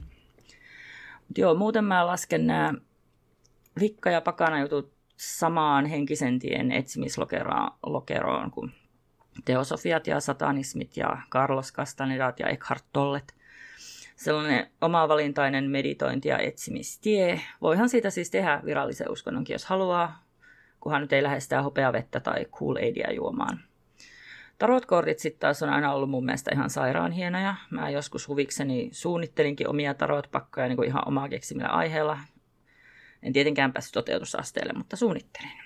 Hmm. Mä en siitä ennustamisasteesta sillä ei tiedä, mutta se tarotkorttien semmoinen niin kuvioihin, kuvioihin asettelu ja tulkinta on niin kuin varmaan lähimpänä, mitä mä oon koskaan itse päässyt meditoimiseen. Sitä mä kyllä harrastin joskus, kun olin masentunut. Mä muistelen muuten nähneeni, että Buffista olisi oma tarotpakka, että ehkä pitää shoppailla. Ehkä, ehkä kannattaa. Joo, mulla on vähän sama, että mä pidän näitä nykyisiä uushenkisyyden muotoja semmoisena niin harmittomina harrastuksina. Että mä olin teininä kovasti kiinnostunut vikkalaisuudesta ja muista pakanahommista, mutta ei ne, ei ne tullut semmoisiksi kovin konkreettisiksi asioiksi itsellä. Että lähinnä kun on kiinnostanut aina mytologia hommat, niin oli niin kuin jännää tutkia niitä ja lukea näitä ja tälleen. Ja olihan, se, olihan sillä Ysärillä vielä semmoista vaaran tuntua siinä ja kapina henkeä silleen, että moi, olen ne 15 V ja näitä noita juttuja täällä tutkin, vaikka, vaikka niin kuin ihmiset paheksuu ja kui kauheeta. Ja on myös sitä mieltä, että kukin tyylillään, että jos ihminen saa elämänsä sisältöä ja hyviä juttuja niistä tarotkorteista, muinaisista loitsurunoista, kristallien, vaikka siitä kristallien laittamisesta täyden kuu aikaa ikkunalaudalle latautumaan, niin siitä vaan antaa mennä, ei haittaa yhtä. Mikä toi oli? Kuulinko mä Stormlight Archive-vipoja tässä, että niin, niin, siinähän ne niiden joka paikassa käyttämät kivet, niin ne latautui myrskyssä. Mm, totta. No mutta itse asiassa tämä oli semmoinen keskustelun pätkä, jonka mä kuulin Valon kaupunkitapahtumassa. Joku nuori pariskunta oli ehkä ensitreffeillä, kuulosti vähän siltä, ja kuulin, kun siinä Mimmi selitti, että tota, miten hän laittaa niin täyden kuun aikaan semmoisia kiviä ikkunalaudalle latautumaan ja keräämään itsensä kuun voimia, ja olin silleen, että oh. no, okay. Että eihän siinä, mutta voihan siinä olla sama periaate, kun ehkä hän on Stormlight-fani, kuka tietää. Ehkäpä, niin. mutta joo, mukavasti siis harvemminhan nämä uushenkistyypit on niitä, jotka yrittää niinku käännyttää muita siihen juttuun mukaan, tai on sitä mieltä, että tämä minun tapa on se ainut oikea ja muiden tavat on vääriä, ja näin, että aika silleen harmitonta touhua. Mutta itse vedän rajan kyllä siihen just hopeaveden sun muun cool juomiseen. Eli jos lähdetään hoitamaan oikeita sairauksia näillä uskomushoidolla, niin sitten menee, menee yli. Tai niin kuin, tietenkin periaatteessa mä puolustan jokaisen oikeutta päättää itse omista asioistaan, mutta kun harva meistä on niin irrallaan muista ihmisistä, ettei niin kuin se oman terveyden vaarantaminen niillä uskomushoidolla vaikuttaa sitten läheisiin ollenkaan että joo, minä nyt juon tämmöistä, tämmöistä taikaöljyvettä täällä ja tota, näin, että älkää te lapset minusta huolehtiko, että minä parannan itseni tällä, niin totta kai niin kuin jos se mm. läheinen ihminen niin jotain tuommoista, niin tuommoisella itteensä hoitaa, niin se tietenkin läheisiä huolestuttaa ja tälleen. Tai sitten jos, jos jotain lapsia jätetään rokottamatta tai muuten vedetään mukaan johonkin Maria Nordin tason, parannan lapseni astman positiivisilla ajatuksilla sekoiluun, mm. kun ei ne niin kuin lapset voi edes tehdä itsenäisiä päätöksiä tuommoisten asioiden suhteen.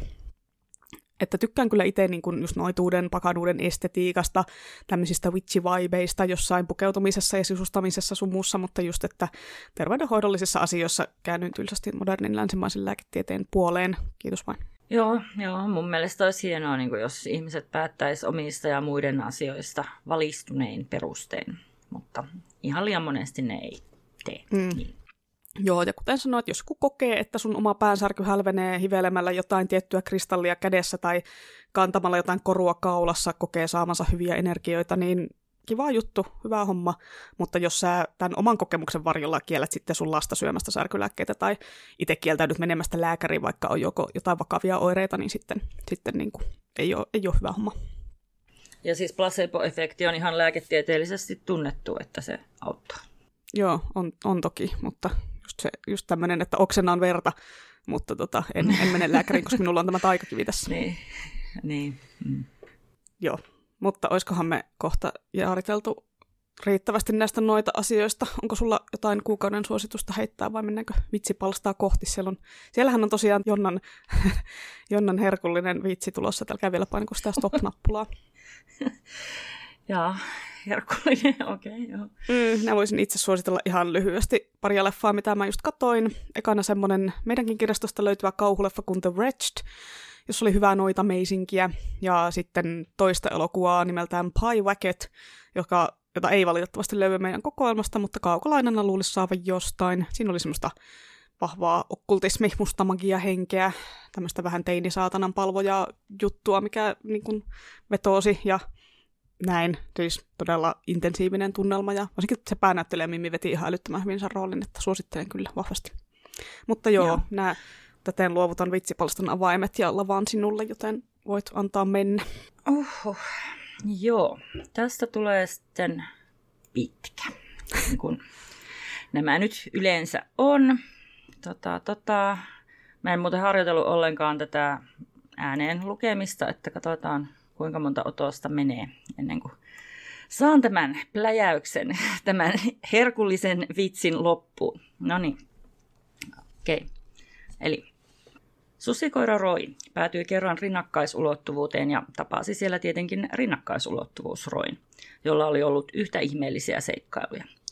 Molemmat roit retosteli saavutuksillaan viikkotolkulla ja heistä tuli parhaat ystävät, kuten vain kahdesta ylivertaisesta olennosta voi keskenään tulla.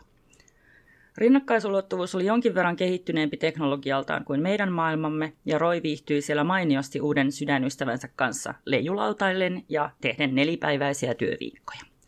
Itse asiassa Roy viihtyi vähän liiankin hyvin ja pian unohti, miten matkata takaisin omaan ulottuvuutensa, jossa murheelliset ihmisjoukot kiihkeästi toivovat sankarinsa paluuta.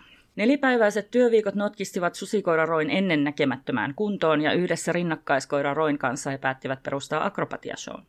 Roiduosta tuli tietenkin menestys ja palkkiorahoillaan he muokkasivat jo ennestään sulavia ruumiitaan keveillä, kestävillä ja virtaviivaisilla lasikuituaugmenteilla, jotka oli, oli rinnakkaisuulottuvuudessa huippumuodikkaita. Roiduon akrobatia-ura huipentui ylivoimaiseen voittoon paralleeli-olympialaisissa, josta palkinnoksi he saivat kahden mentävän ulottuvuusportaalin sekä vuoden annoksen heidän kunniakseen nimettyjä susikoira rouhesämpylöitä. Laakereilla lepäily ei kuitenkaan sopinut kummankaan roin piirtaan ja rouhesämpylätkin alkoivat maistua ennen pitkää sahanpurulta. Joten kunnianhimoinen kaksikko päätti tehdä uuden aluevaltauksen ja hurauttivat ulottuvuusportaillaan susikoraroin alkuperäiseen ulottuvuuteen sämpyläsäkit olkapäillään. Susikoira Roin ja hänen doppelgängerinsä paluu kohahdutti koko tämä maailmaa, ja jo ensimmäinen akrobatia-areena oli loppuun myyty. Koiravalikon sulavat liikkeet, parasvaloissa kiiltävät lasikuitujäsenet sekä keikalla aivan ilmaiseksi jaettavat rouhesämpylät tekivät lähtemättömän vaikutuksen hinnannousien ja viisipäiväisten työviikkojen kuristamiin kansalaisiin. Näytökset saavuttivat ennennäkemättömän suosion ja duo puukattiin seitsemänvuotiselle maailmankiertueelle saman tein. Kahden urhean koiran henkeä salpaavat ilmalennot ja, ilmalennot ja vaivattoman oloiset voltit vaikuttivat suolakaivosten kangistamille katsojille olevan kuin toisesta, paremmasta maailmasta. Mitä ne tietenkin olivatkin. Susikoira Roin ulottuvuus oli ankea, ilmastonmuutoksen revittelemä dystopia, jossa ihmiset pidettiin liian väsyneinä vastatoimiin. Koirapari ymmärsi pian, että heidän shownsä oli vain lisäoppiumia massoille ja päätti lopettaa maailmankiertoensa lyhyen. Jäähyväiskonserttinsa kliimaksina roit yhdessä avasivat glittersateen ympäröivän ulottuvuusportaalin ja lentosukkoja heitellen ne poistuivat viehkeästi synkronisoidulle neloisvoltilasen läpi kauas peruutuskorvausten ulottumattomiin. Maailma hiljeni järkytyksestä. Mitä noituutta tämä oli. Pian kuitenkin viraalina levisi koiraduon ajastama paljastusvideo, jossa kehotettiin kansakuntaa etsimään ehompaa todellisuutta. Historiallisena ennakkotapauksena kaikkien kansojen työväki yhdistyi ja alettiin kehitellä keinoja ulottuvuusportaalien avaamiseen. Alan ekspertit harjoitettiin havaitsemaan ulottuvuuksien välisiä säröjä ja niitä opittiin vahvistamaan maagisilla eleillä ja symboleilla. Harmillisesti kuitenkin suurin osa portaaleista avautui väärin ulottuvuuksiin, joista väliin tunkeutui läpi susikoireen sijasta kammottavia hirviöitä. Portaalimestarit joutuivatkin käymään läpi rankkoja fyysisiä sekä metafyysisiä karaistumisleirejä, jotta pystyisivät taistelemaan näitä ei-toivottuja olentoja vastaan. Kansalaisten mielipide kääntyi pikkuhiljaa näitä hirviönmonajia vastaan, jotka kuitenkin sinnikkäästi jatkoivat epäkiitollista urakkaansa. Toivo oli jo melkein menetetty, kunnes sattumalta eräs aivan tavallinen viljelijä kehitti yksinkertaisen ulottuvuus GPSn metallilangasta ja luomuperunasta. Ulottuvuusläpimurto oli vihdoin saavutettu. Portaalialan asiantuntijoita oli jo alettu parjaamaan suositusta pelikirja- ja TV-sarjasta tunnetulla pilkkanimellä, mutta he silti kerääntyvät jäyhinä ulottuvuussarjojen liepeille valmiina suorittamaan elämän tehtävänsä. Alussa portaalien avausta kerääntyi testaamaan vain rääsyisimmät ja kurimmat pakolaiset, mutta koska minkäänlaisia kauhunhuutoja ei portin läpi kuulunut, yhä useampi päätti koittaa onneaan ja pian hehkuvien portaalien äärelle alkoi kerääntyä suuria väkijoukkoja. Siltikään arjen typertämät ihmiset eivät uskaltaneet ottaa riskiä, kunnes porta- porteista alkoi lennellä kiviä takaisinpäin. Kiviin oli sidottu paperilappu. Eräs pieni lapsi ensimmäisenä rohkeni poimia yhden käsiinsä, vapisevin sormin silitti sen auki ja tuijotti ihmetyksen sekaisella ilmeellä viestiä, jossa luki Täällä on kivaa, tee susikoira roi. Vain hetken aikaa fanit tappelivat idollinsa nimmarista, kunnes joku keksi, että hei, tuoltahan niitä saa lisää. Massiiviset joukkopaat parempiin sfääreihin jatkuivat viikkokausia. Tuotantolaitokset, tuotantolaitokset seisahtuivat ja kaupungit autioituivat. Suuryritysjohtajat ja superrikkaat heräsivät torneistaan ja veroparatiisisaariltaan pörräämään helikoptereissaan massojen ympärillä. Kovaäänisistä kaikui vihaisia käskyjä palata heti työpaikalle ja lopettaa laittomat lakot. Jotkut naivimmat työnantajat ehättivät epätoivoissaan jo lupailla kolmen sentin palkankorotuksia ja työsuhdeetu muffinsseja töihin palaaville, mutta heidät pian hyssyteltiin hiljaisiksi, koska eihän kellään ole siihen varaa. Mikään ei auttanut, kansa oli päättänyt paeta. Helikopterieliitti tajusi vihdoin koittaa häiritä ongelman aiheuttajia portaalimestareita itseään. Mutta nämä vain hammasta puren ja hikeä lemuten pinnistivät voimansa ja avasivat portteja suuremmiksi. Nääntyneimpiä viskeltiin apujoukoin portaaleista läpi lepoon. Tästä turhautuneena eräs jos toinenkin eksentrinen miljardööri takoi nyrkkiä pöytään niin, että viskilasi keikkui. Ne kurjat noituroi, niin kuin norjat kuituroitte.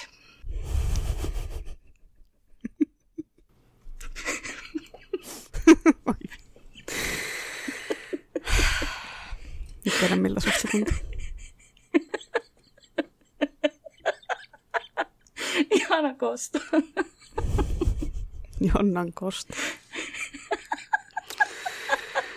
Joo, olen sanaton. No, mä käytin aika monta sanaa. Mm, niin, no sä käytit ne kaikki.